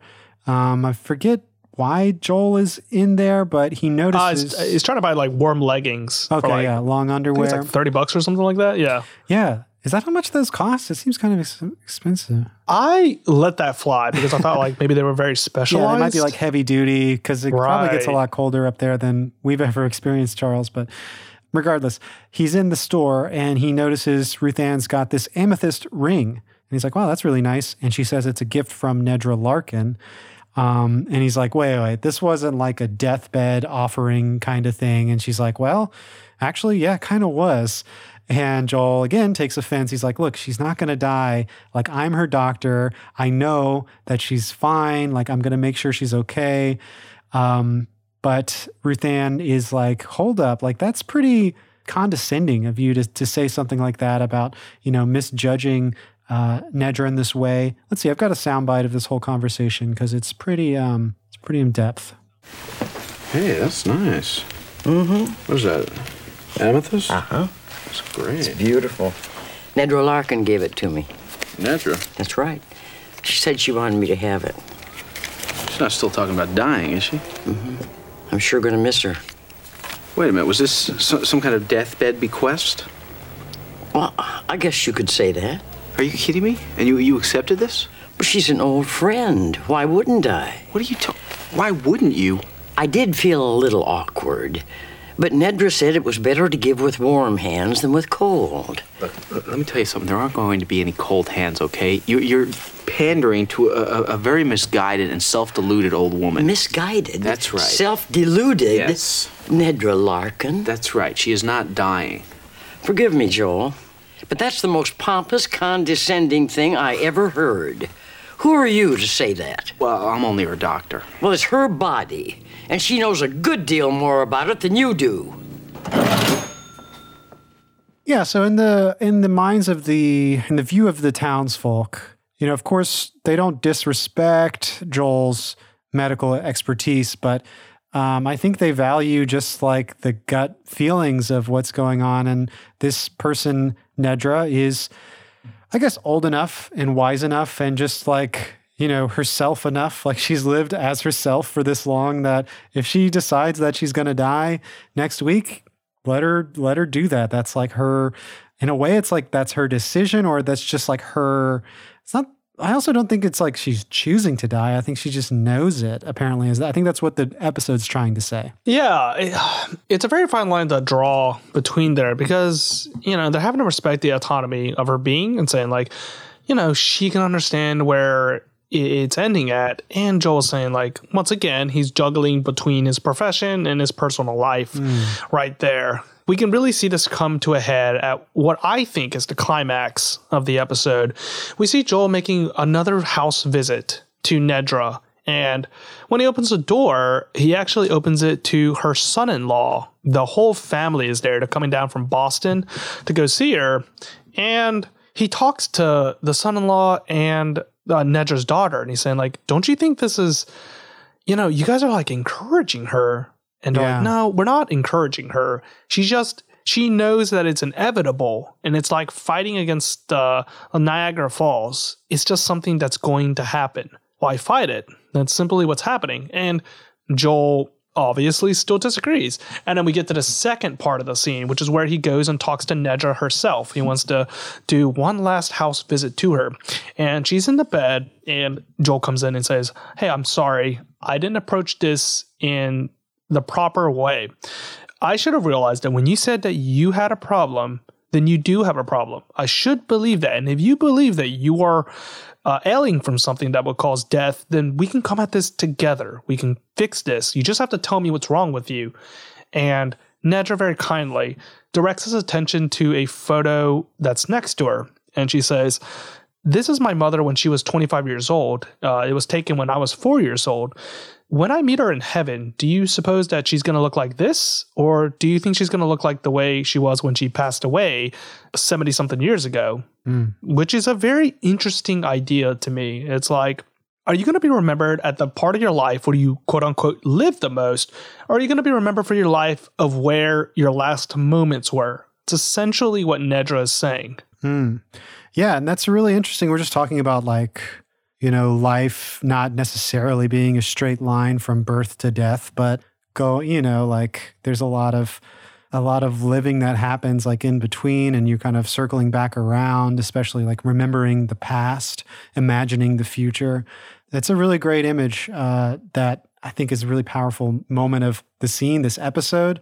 And just, I think it's an arresting idea. Like, if you hear that from someone, it's shocking because it's like, you know, Nedra's uh, gripping with the fact that she's about to die, but also it's um, just a really interesting thought as we as we already know, just because we're talking about it right now, and we're all sort of moved by this. Yeah, I, I also was thinking about this in this scene. It's not so much that Nedra's like, I want to die, but she has like resolved. Uh, she has like resignation of just understanding that this is going to happen and she's going to make peace with it. Um, it is inevitable, is it, from her point of view, and I guess maybe in the truth of this show, it is inevitable. But Joel, um, he doesn't understand it. And I think Nedra agrees to let him do more tests um, in a way to just kind of like explain it to him and show it to him because Joel knows in his own medical expertise that she's not going to die.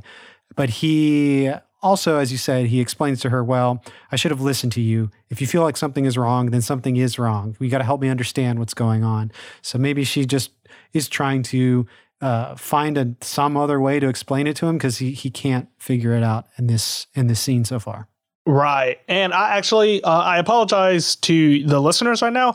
We've actually confused two scenes. Oh, okay. Um, this actually happens future. The reason why is because there, there are two scenes of her in the bed. Bad. So he comes back Which is- later and she does the, the picture thing. But but yeah, it's we can mix them together. They're all mixed together, but like the, the sentiment still remains the same.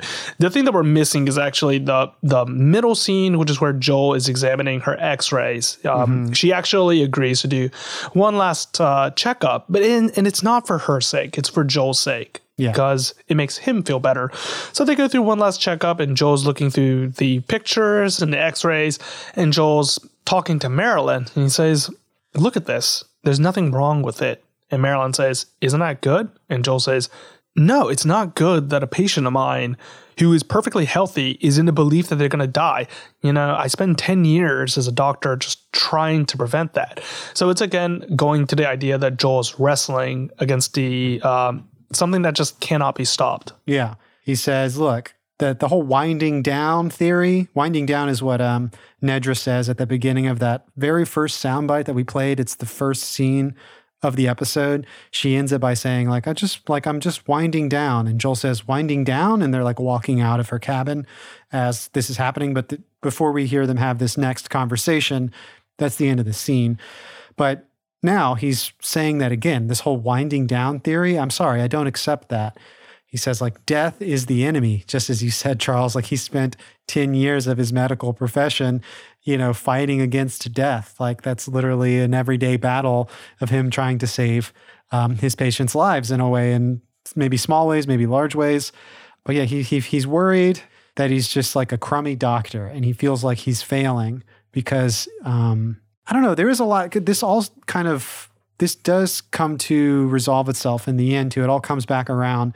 But at this point now I'm starting to feel like it's not so much that it's in a way it's it's gonna tie into the fact that like Joel has a certain relationship to death. We see in this scene that he's constantly fighting it. And it's his idea as a doctor is that you have to like beat the crap out of death and like knock it back, keep it from happening. That's your role as a doctor, is to prolong life. But I think by the end of the episode, at least he starts to see what we've already seen from Nedra, which is sort of this resignation and acceptance that death is a part of life. And I don't want to get too far ahead there because that, as I said, this does happen like I think towards the very end of this plot line.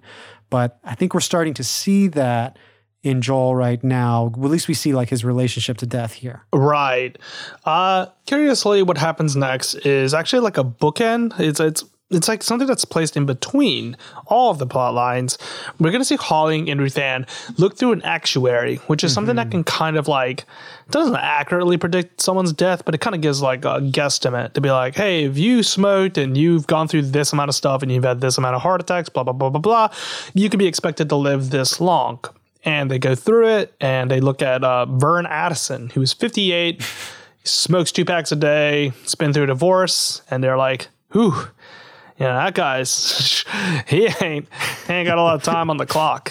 So it's kind of like again a very morbid conversation. Yeah, we and we skipped another scene, but we actually kind of already talked about it. But it's similar to this one where they're in the brick and Holling straight up just like walks straight up to this extra, this guy Owen, and he's like, you know. I know you like took a little bit of sickness earlier, like this year, and I just wanted to make sure. Do you think you might be dying this winter? Because uh, I'll go ahead and like dig a grave for you.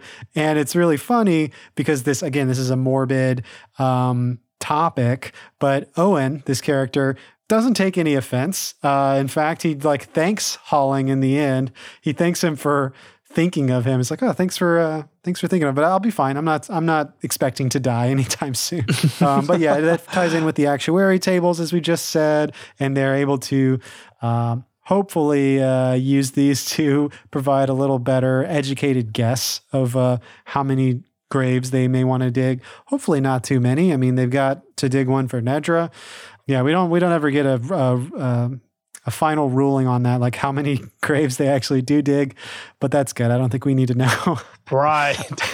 Well, true to his word, Joel comes back for one more visit to Nedra. He promises her and says, like, the next day, we're going to get you moving up and about. This is all within your mind. You can conquer this. And he knocks on the door, and Ruthann opens it, and she breaks the news that, you know, that she has passed away. It was inevitable that that was going to happen. And Joel has a slight breakdown. He says, I've been working on this for three years to prevent this. And Ruthann comforts him and tells him, you know, even though they had their disagreement at the beginning of the episode, she comes back and tells Joel, like, you know, it was bound to happen. And she knew it. Like, this isn't something that which you need to stress about. But she also says, you need to sign the death certificate. Come on inside and do what you have to do. So she's kind of reminding Joel the responsibility that he has as the town doctor that he not only welcomes life, but he also says goodbye to life. He needs to go through this cycle that his patients go through. Yeah. It's a nice uh, a way for Joel to come to terms with this idea. I've got a nice a nice soundbite that we can play. That's the scene that you're describing. I never lost a patient uh, one that I really knew. I mean, I saw people die in ER. I just, I didn't know them. I took care of this woman for three years. For three years. I blew it. Oh, Joel, you did no such thing. Good Lord, you're only a doctor. Tell me, do you reproach yourself when winter comes? When the grass dies and the leaves fall from the trees? Nedra died because it was her time. And she died well. She died with all her wits about her and with her loved ones by her side. She said all her goodbyes. You and I should only be so fortunate, Joel.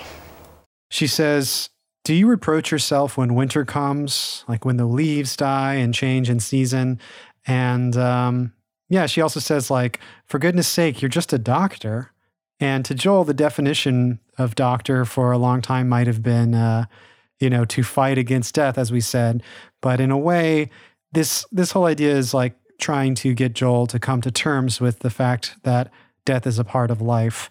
However, Joel says like he never lost a patient. I mean, he says like, well, I, I never lost a patient that I never really knew. Um, okay, I okay, that definitely makes sense. And if you think about it, this um, he says he took care of Nedra for three years, which I think, if I'm not mistaken, is probably like about how long he's been in Cicely now. I guess it's Mhm. probably like four years or something. I can't remember. I guess every season is supposed to be a year because there's that one point where like his contract gets extended. Whatever. Uh, this this patient could very well be like a patient that he took up um, like right when he arrived to Cicely or not very long after he arrived to Cicely. So his relationship with Nedra is also sort of like the beginning of his life in Cicely. And now this is like a patient that he's been with since he's been here and she's gone. So it definitely, yeah, I can definitely see that profound effect. Right.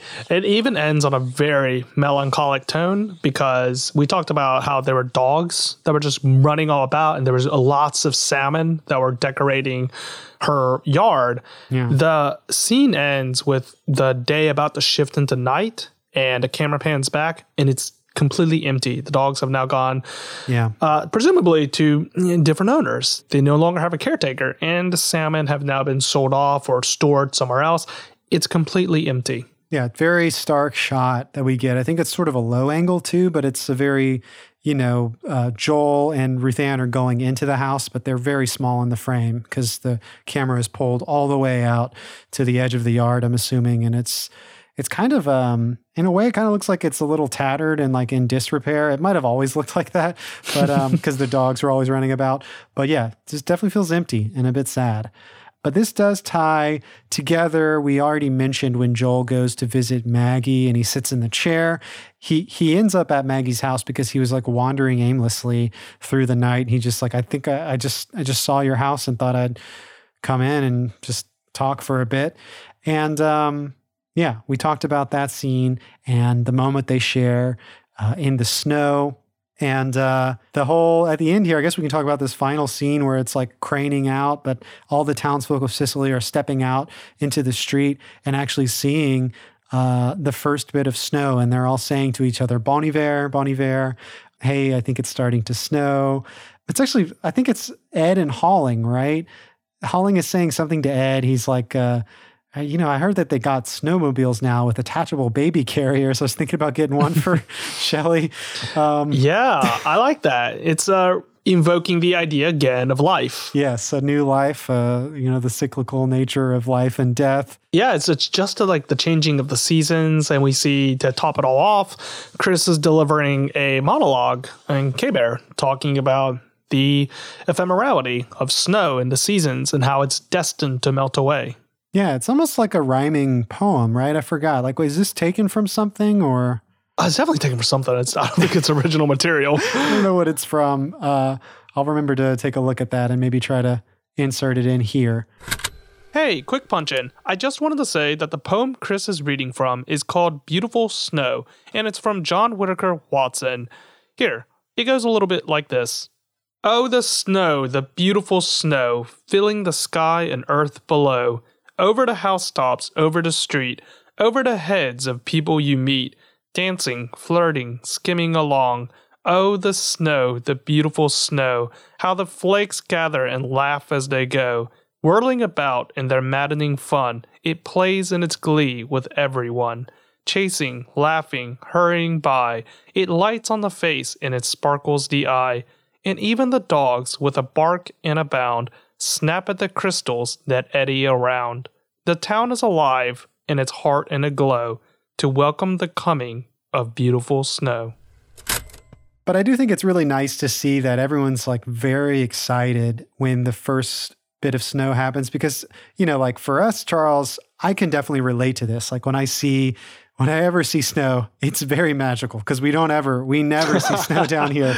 But in a place like Cicely, where there's obviously an overabundance of snow, it's just nice to see that people can still get excited by this like magical feeling of snow, even even when they get so much of it. It's just like the beginning of this first snow.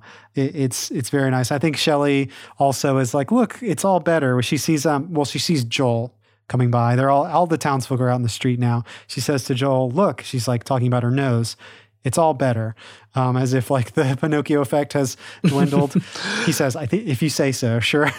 um, yeah, it's a nice magical moment where the camera cranes out. We see the whole town, a lot of people gathering for this snow. Right. Yeah, I'm always jealous of that, like you said, because you know, even if you don't change, like the inevitability of the seasons will change, and like it, it wills it itself upon you. Like the earth itself will go through all these seasons. If you live in an area that lends itself to do that, oftentimes uh, we don't. We barely have any change. Like we never get snow. So like Yeah. we don't really have a lot changing. exactly.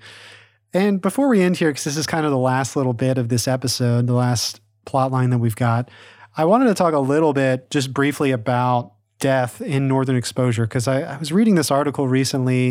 It was written for like the last episode of northern exposure just talking about like because they knew when the show was ending um, this was like going to be the final broadcast of northern exposure uh, in season six obviously. But the article talks about like you know celebrates the show northern exposure and all that we've been through. But it does have a passage that really focuses on the fact that northern exposure uh, more than other shows is is very focused on death, the idea of death, and definitely that's the case with this episode. But you can think of a lot of episodes where death is pretty prominently featured, like you know. Rick at the end of season two is killed by a falling satellite.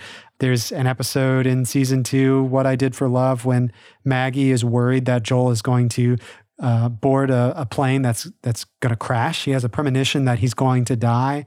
Um, there's this episode. I mean, we could go on and on. There's the episode of the mysterious person who died in town and no one knows where he came from. I think I'm only thinking of season two examples right now, but but yeah, it's just interesting that this show, maybe that's also part of why it resonates with a lot of people, is because it does talk about death so much. It's kind of morbid to think about, but I think it's true. All right, now is the time where we introduce someone new to the podcast that has never seen Northern Exposure before. This week, we're gonna have someone that I have like a relationship with as like an editor. Uh, he's looked over a lot of the stuff that I've written, and he is also a content creator on YouTube. He goes by the name of Kamimamita. Oops, I'm sorry, I misspoke. It's Kamimashita. He writes a variety of video essays analyzing a lot about anime, and it is in my opinion, fascinating. I think he's a brilliant writer. I think that his videos showcase a lot of viewpoints that I never think about, and all in all, just demonstrates a really great grasp of the English language, hence why he's always helped me out. But yeah, let's see what he has to say about this episode. Greetings. I'm not quite so sure how to introduce myself, actually. My name is Wilson. I've worked with Charles on a number of projects involving writing. I guess you could call me a content creator, and I'm also a nurse. Not only have I never seen Northern Exposure, I forgot about Charles's request until he reached back out to me. So you can consider this super blind, or I guess you could say as fresh as the winter's first snow, which is the episode I'll be covering. It's been a while since I've seen a show from this generation. It felt nice revisiting that sort of 90s feel with some of the camera shots and especially that saxophone opening. I love the sort of idle conversation that starts us off just normal neighborly chatter about mushing minutia, while also rapidly endearing us to Nedra as preparation for the rest of the episode. Charles said it was okay if I said I disliked the show, but I had no idea it was medical related. I adore and consume medical shows. I even watched Hart of Dixie, which is this sort of trashy love triangle show about a big time city doctor who goes to the country and falls for two cowboys. But back to the opposite of the South. Uh, this episode has two main plots involving Shelley and Maurice, as well as Fleischman and Nedra. Um, there's also a little subplot about redecorating that slots in well, I feel. The Shelley plot, I feel, might have benefited from some context. Maurice just came off as super uncomfortable and strange, especially with comments like, when you belong to me. Could partly be due to the time period, could also just be some quirk of his character. Shelley also seemed pretty young to be involved with Maurice and Holly, but you know, who am I to judge? In general, I think Maurice has some pretty unhealthy ideas, or at the very least, some of which deviate from my own personal beliefs. For example, his gift of the rattle. It's a nice gift, but maybe this is because I used to be like this. There's something discordant about turning something highly functional, a child's plaything, and converting it into this sacred relic that, God forbid, be used for its original purpose. It reminds me when I used to penguin walk in my new shoes to avoid creasing them. Then, of course, there's attributing so much of his sense of self as being someone who could, quote unquote, pull someone like Shelley, and then just completely disintegrates when that belief is challenged. Don't get me wrong, Shelley was wrong to do what she did, but his reaction shows just how fragile and shallow the human ego can be. While the Maurice Shelley plot had some meat to it, I was really pulled in by Fleischman's conflict. I've seen a couple of shows tackle this sort of doctor has to confront death plot, like Scrubs, but I think Northern Exposure does a great job here without using a lot of comedy or drama. In fact, I would describe the show as very matter of fact. You know, things just kind of flow. It really captures that struggle medical professionals have feeling that they have to be adversarial with death or, or fight against it at all costs. I just listened to this podcast from Freakonomics with uh, palliative physician BJ Miller. It's episode 488, and so much of what they talk about is relevant here. There's a scene where Fleischman is looking over the charts and the lab values, and he says something to the extent of, There's nothing here that would indicate she isn't in perfectly good health. And I just wanted to yell at the screen, Yeah, except for the patient, you dolt but it's it's hard to feel too mad at him because it's clear that he's such an incredibly caring, if not naive, physician. Just one that hasn't realized yet that medicine is in service of the patient and their wishes and their goals, rather than the other way around. There's a there's a great book about this by um by Atul Gawande called Being Mortal, where he talks about his aging parents and trying to work with their wishes rather than trying to prolong their life at all costs. You know, and this is really juxtaposed nicely against the people trying to procure graves for the for the new year. You know, Fleischman is almost afraid to say the word death. He personifies it as this sort of grim reaper at one point, and this other dude is just going around matter of factly asking people if they think that person is going to die soon. They they treat it like it is. It's a fact of life that has to be dealt with. Finally, we have the redecorating subplot. Like I said before, it fits really nicely in here. What ends up being that missing feeling is just some semblance of life. Here, new goldfish. They put up a tapestry of the Buddha's journey, of which he saw four signs on his first day outside the palace an old man, a sick man, a corpse, and a monk. And just as the Buddha is supposed to have realized death is a part of life and must be accepted, so too does Fleischman. Plus, with the chair fitting, I sense a bit of a romance here. All in all, great show. I'm glad you exposed me to it. I'll have to start from the beginning and catch back up on the podcast. All right, that was Wilson's commentary for the episode right there. Immediately off the bat, I like how eh, okay, it's not immediately off the bat, but this is the thing that like keeps replaying in my in my head. Yeah. He, he said something that like really got into me. He compared this to Hart of Dixie. Yeah. Which is something I have not seen since my like when I was in college and I would uh, go on Hulu after my classes were done because back then streaming was like a lot more simpler. And that was like the show that was always advertised on Hulu. I do not know why. I like that was always the top banner I on there. um, I've never seen that show, and I actually hadn't heard about it until recently from this podcast because I know that Hart of Dixie is often compared to Northern Exposure, and from uh, from Wilson's explanation or description of it, it sounds like big town doctor in a in a you know big city doctor in a small town. So there are at least some similarities, but maybe like in the South, I guess, Hart of Dixie. But um, I do remember people saying they enjoy it or that they did watch it. You know, at least fans of Northern Exposure, maybe. Yeah, it's definitely like super close in the plot, just like reversed to geographic locations right there. Uh, he talks about liking the uh, saxophone opening. Yeah, yeah. The 90s feel, obviously, that is a huge draw for this show, at least for people watching it today, is it has a very nostalgic feel. Even the music is a bit corny, but um, hey, yeah, always got to say, uh, David Schwartz, who composed the music for the show, that was a the Northern Exposure theme was a huge hit of the time for some reason. Like people love this show.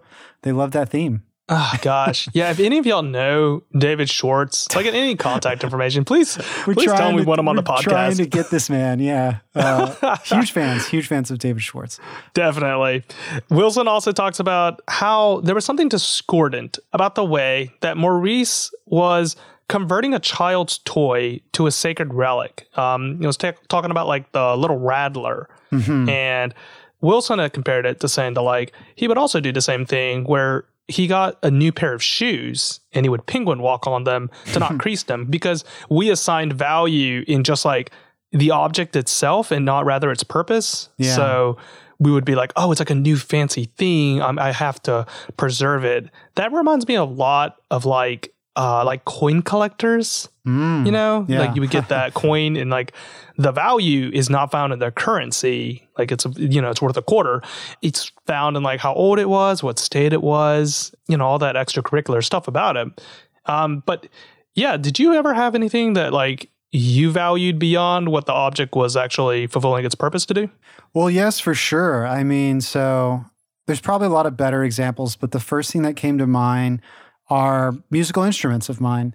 So, just for instance, I think about this a lot when I play music.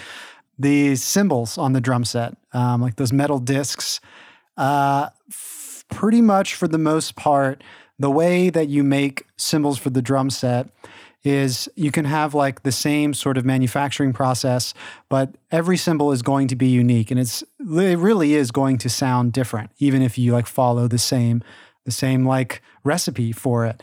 So when a symbol, uh, you know breaks, which can certainly can happen, um, if a symbol develops a crack or begins to break, its sound begins to change, and when it's broken, you can't. It's you know to to replicate that sound you know you would have to be a cymbal smith you can't just like go into a store and be like this one is Mm. like similar. You can try you could get close but i think about that a lot. And cymbals are pretty expensive but like to me they're invaluable especially if it's one that i associate with my sound. It's like once this guy breaks if that day comes and i do have a cymbal that is badly cracked and that, so i've been through this already. That's why it comes to mind is like you know they, these are but that's i don't know maybe that's part of the beauty. It's an ephemeral thing you know? It's Is that it's only is that something you that's have really to play it you know? Oh sorry i didn't mean to cut you off but it's a just to just to it just clicked in my mind but what wilson was saying is like god forbid we use it for its original purpose. Like you know by playing the symbol, you are slowly but surely breaking it you know one Right. one hit at a time so yeah you you got to play it even if it's going to break so i didn't mean to cut you off Sorry, no, no, no, that's totally okay. What I was gonna say is like, is there like a market for like, let's say, I, I don't know, like, I, I don't even know if he's still alive. I'm just gonna use him because he's the most famous drummer, like Neil Peart, like Uh, Neil Peart sadly symbol. he passed away like two years ago yeah um, but go ahead. Uh, is there like so like let's say Neil Peart plays on a drum for a while, he's like well on the cymbals. Will, will he just be like, oh, I'm not really like feeling this cymbal for some reason, but can he put it out into like an auction of some sort to be like, hey, if you want to like kind of replicate my sound, Yeah, yeah. you can buy my symbols? Like, there's a market for that. Definitely, yeah. Definitely like reselling used instruments from like famous musicians. Huge market for that. Also, Neil Peart has his own line of signature symbols. And again, like no two symbols are going to sound the same, but they're like kind of made in the same style. So they have very similar characteristics. And recently, the one of the symbol co- actually a couple of the symbol companies the major ones have started going back to very famous symbols like the jazz symbol that was recorded on that song take five by dave brubeck. They've like the zildjian symbol company has made a version of that take five symbol and is you know they're trying to reproduce that in mass. Again each is going to be a little different. Uh, there's a lot of that too. I think um, chick corea had like a um, that's now this is a jazz pianist, but like his uh, one of his drummers had a flat ride cymbal that he always loved, and he he took it from the drummer and like kept it because he would use it for every drummer that would join his band. He would be like, "You have to play this cymbal in some part of your kit." Sorry to get so I get really into this drum gear stuff, but there definitely is a market for reselling used equipment that a famous musician has played on, and then also replicating their sounds.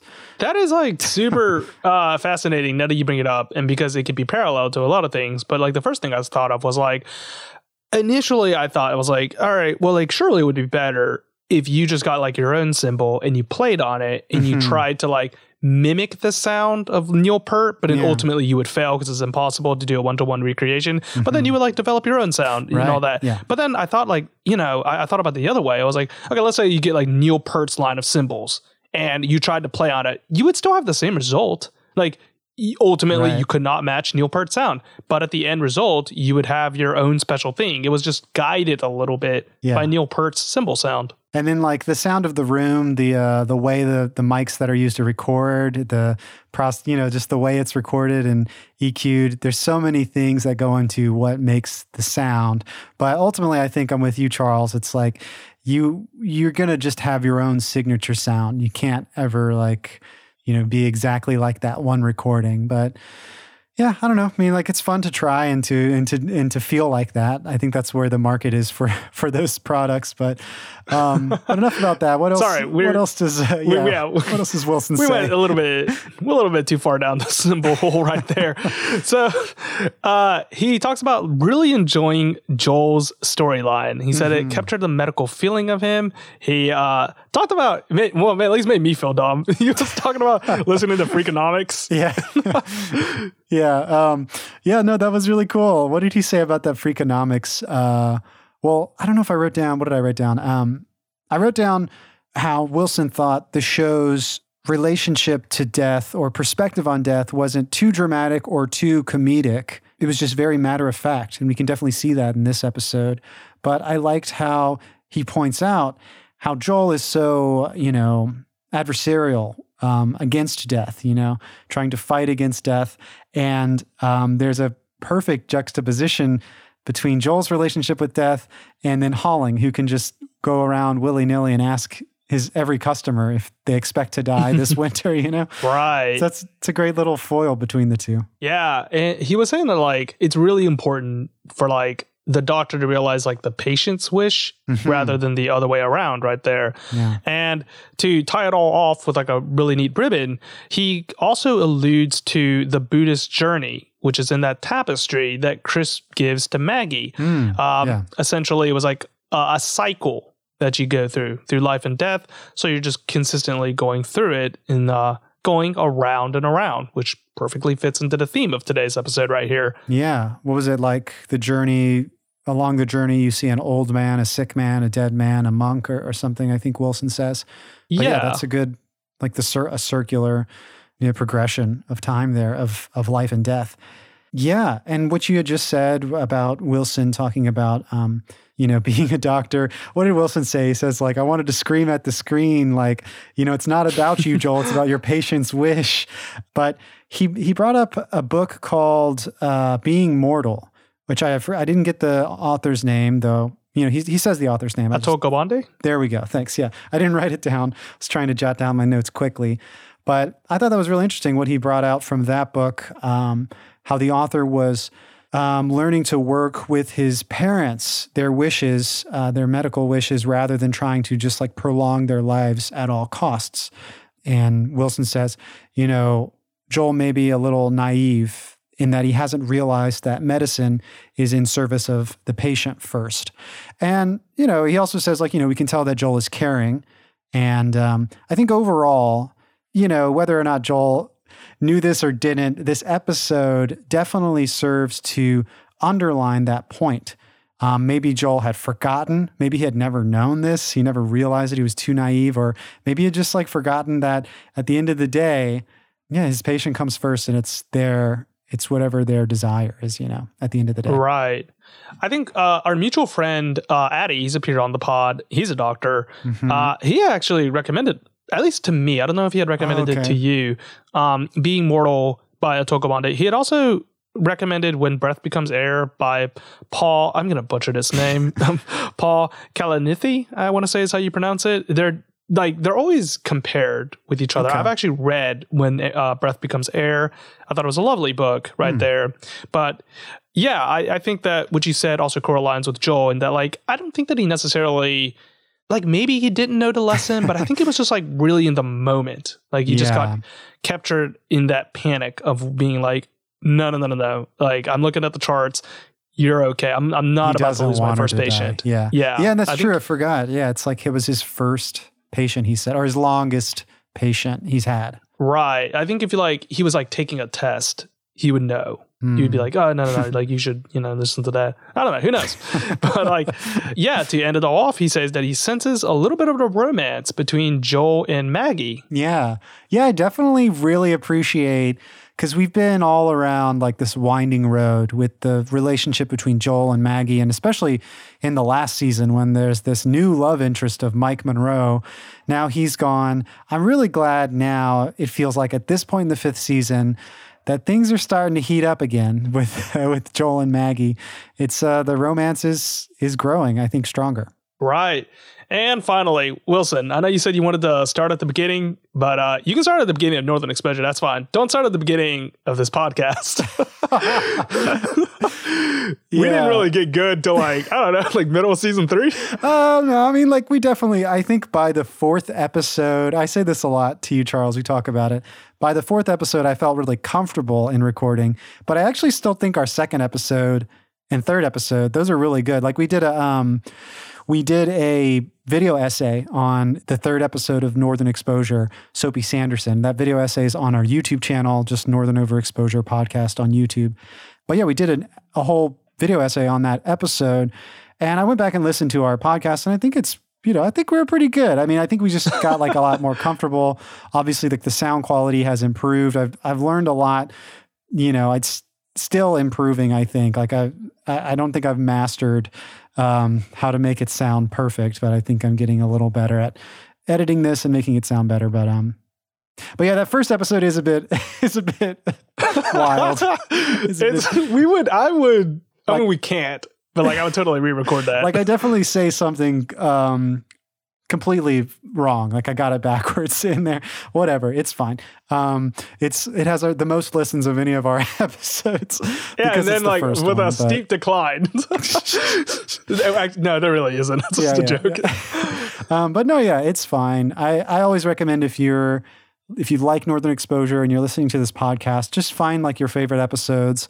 Um, though I do know a lot of our fans will like do a sort of watch along, like they'll watch a season and listen to the episodes as they watch, which is probably I would imagine pretty fun too. Though our release schedule, we try to release once a week. Though obviously we were just on hiatus earlier, so every once in a while we'll take like a extended break. Sorry about that, but uh, we try we try our best to keep things um, keep things regular. Well, okay, I think that wraps it up for this episode. Wilson, once again, thank you very much for taking the time to watch this episode and compose your thoughts and send them to us. Really enjoyed your take. We had a lot to talk about with that. Um, but Charles, for next week, we're going to be going to the 11th episode in season five. It's called Baby Blues. Do you have any predictions on that? Baby blues? hmm We know Shelley is still pregnant, so probably referring. She's got to be. She's got to be in that episode somewhere. Like- Wasn't there like a movie also that had like blue in it? It was like really famous around that time. Hmm, I don't know. Like from Spike Lee. I keep wanting to guess. Uh, there was um, "Do the Right Thing."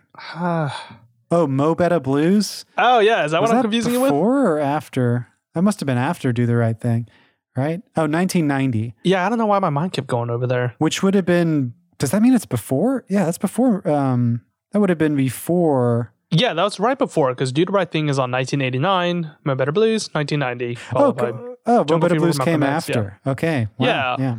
I actually really like that movie, by the way. But but um, Which one? Mo Better Blues. I mean, Oh, okay. obviously um do the right thing is incredible but uh but yeah they're both really good anyway sorry it's not about um blues and jazz music um so I'm gonna. Well, then I mean, at that point, like I'm guessing it has something to do with Shelley's pregnancy. yeah i think you're pretty spot on um but what could it mean is is the baby gonna get delivered or maybe something else I don't think she's that close. yeah to delivery, maybe, is she? maybe she's not you know what i'm probably sure that they mentioned like how close she's getting but i don't think it yeah i don't think it's like i don't even know what the timeline's like like is every episode one week apart i don't know but anyway i guess you know let's stop let's stop um, guessing at it. We'll we'll know soon enough. Next week we're going to be talking about baby blues. Charles i'll see you next week. All right, I'll see you next week. Northern Overexposure Podcast is edited by Lee. Our theme music was remixed by Matt Jackson. Thanks to Laser Kitties for the podcast artwork, and thanks to Wilson for being our guest analyst. If you like what Wilson had to say, you can find him on his YouTube channel, Kami Mashita. And if you'd like to write in, you can reach us at Northern Overexposure Podcast at gmail.com, at Northern Overpod on Twitter.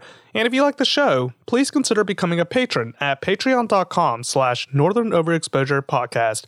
And of course, thank you for listening.